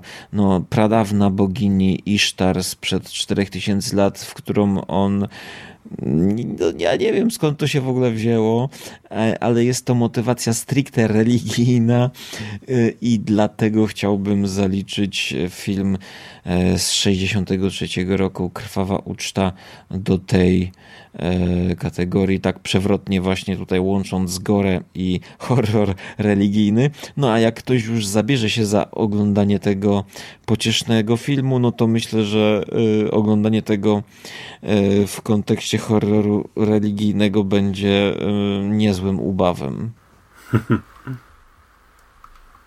Dobry wybór. Ty... Dobry wybór. Nieoczywisty. Skóra, ale dlaczego mówisz, że to jest krwawa uczta? Blood Feast. Święto krwi po polsku to się nazywało. No właśnie, dlatego mi się pomyliło, bo krwawa uczta to jest po prostu fist, e, a to jest tłumaczone jako święto krwi. A widziałeś w ogóle drugą część, tę z 2002 roku? To był remake raczej. Mm, znaczy nie, to nie jest remake, to, ma, to jest po prostu Blood Feast 2, y, All You Can Eat y, i tam też mamy Fuada Ramzesa. Aha, y, to masz rację, masz rację. Niestety nie widziałem, ale obejrzę na pewno. Hmm. Ja, ja też nie widziałem właśnie tego nowego. W sumie ciekawe i też masz przecież y, no, sporządzanie potraw z ciał, tym razem na wesele, nie? Y, tak, Szymasie, może kiedyś spotkamy się wspólnie na taką ucztę. Albo nie, bo uważam, że powinniście się spotkać na ten. Też jest jeden taki film, Gore Gore Girls i to jest po polsku jako krwawa orgia, to może się na to spotkajcie. Dobra, to myślę, że trzeba kończyć, bo zaczynamy zmierzać w niebezpieczne rejony. Mm, ja, ja właśnie czytam recenzję krwawej orgi. nie no, dobra. E, no to wyczerpaliśmy temat, e, więc oczywiście zachęcamy słuchaczy do podawania swoich typów, do komentowania. E, jestem ciekaw, ile osób tutaj zacznie pisać, że się nie zgadzam, że będzie coś beznadziejnego czy coś, ale zobaczymy. Może też ktoś poleci coś właśnie ciekawego, o czym nikt z nas nie słyszał. Będzie pewnie ciężko aż tak trafić, ale może się uda. A póki co, cóż, no mamy 31 października, więc życzymy wszystkim właśnie strasznego wieczoru, udanej imprezy, udanego seansu, czy co tam sobie planujecie. My też pewnie zaraz będziemy się zbierać, by jeszcze coś dzisiaj obejrzeć. No ja idę na imprezę. No. Ja nie, ja nie mam kolegów, nie idę. Obejrzę coś może. A nie, poczekaj, jest 31, to ja jestem po pracy ciężko, jutro wstaję, trzecia 40 i idę znów do pracy. A nie, jest, ja jutro święto, dobra, baja, oglądam coś. Oglądam, dobra, przyklepane. No, ja mam też filmowe plany, także. Skóra? Ja idę do sklepu po, po te pieczywu. chrupki takie w kształcie duszków i będę się zażerał e, oglądając e, chyba Final Girls, tak coś czuję. Hmm. No właśnie ja y, idę też na imprezkę, y, tylko że znajomy ma wybierać filmy, no i wstępnie mówił o Yy, no starych właśnie też włoskich filmach o zombie. Nie wiem w końcu co wybierze, no ale zobaczymy. Może coś potem w Necro na ten temat powiem. Yy, ale to właśnie już za momencik, za chwilę, a teraz będziemy się żegnać, więc dzięki wszystkim za dyskusję. Dzięki serdeczne. Dzięki, dzięki. Dziękuję bardzo. Dziękuję bardzo. Bardzo się cieszę, że udało się nagrać. Bardzo lubię te podcasty. Kolejny rok odhaczony. Dziękuję. Do usłyszenia w przyszłości bądź zobaczenia na Red TV. No właśnie, słuchaczom również dziękujemy za uwagę. Wszystkiego dobrego, udanego wieczoru i do następnego razu. Cześć. Cześć. Ja już, ja już padam na ryj, wam powiem. Już ledwo kontaktuję. Dwie godziny siedemnaście.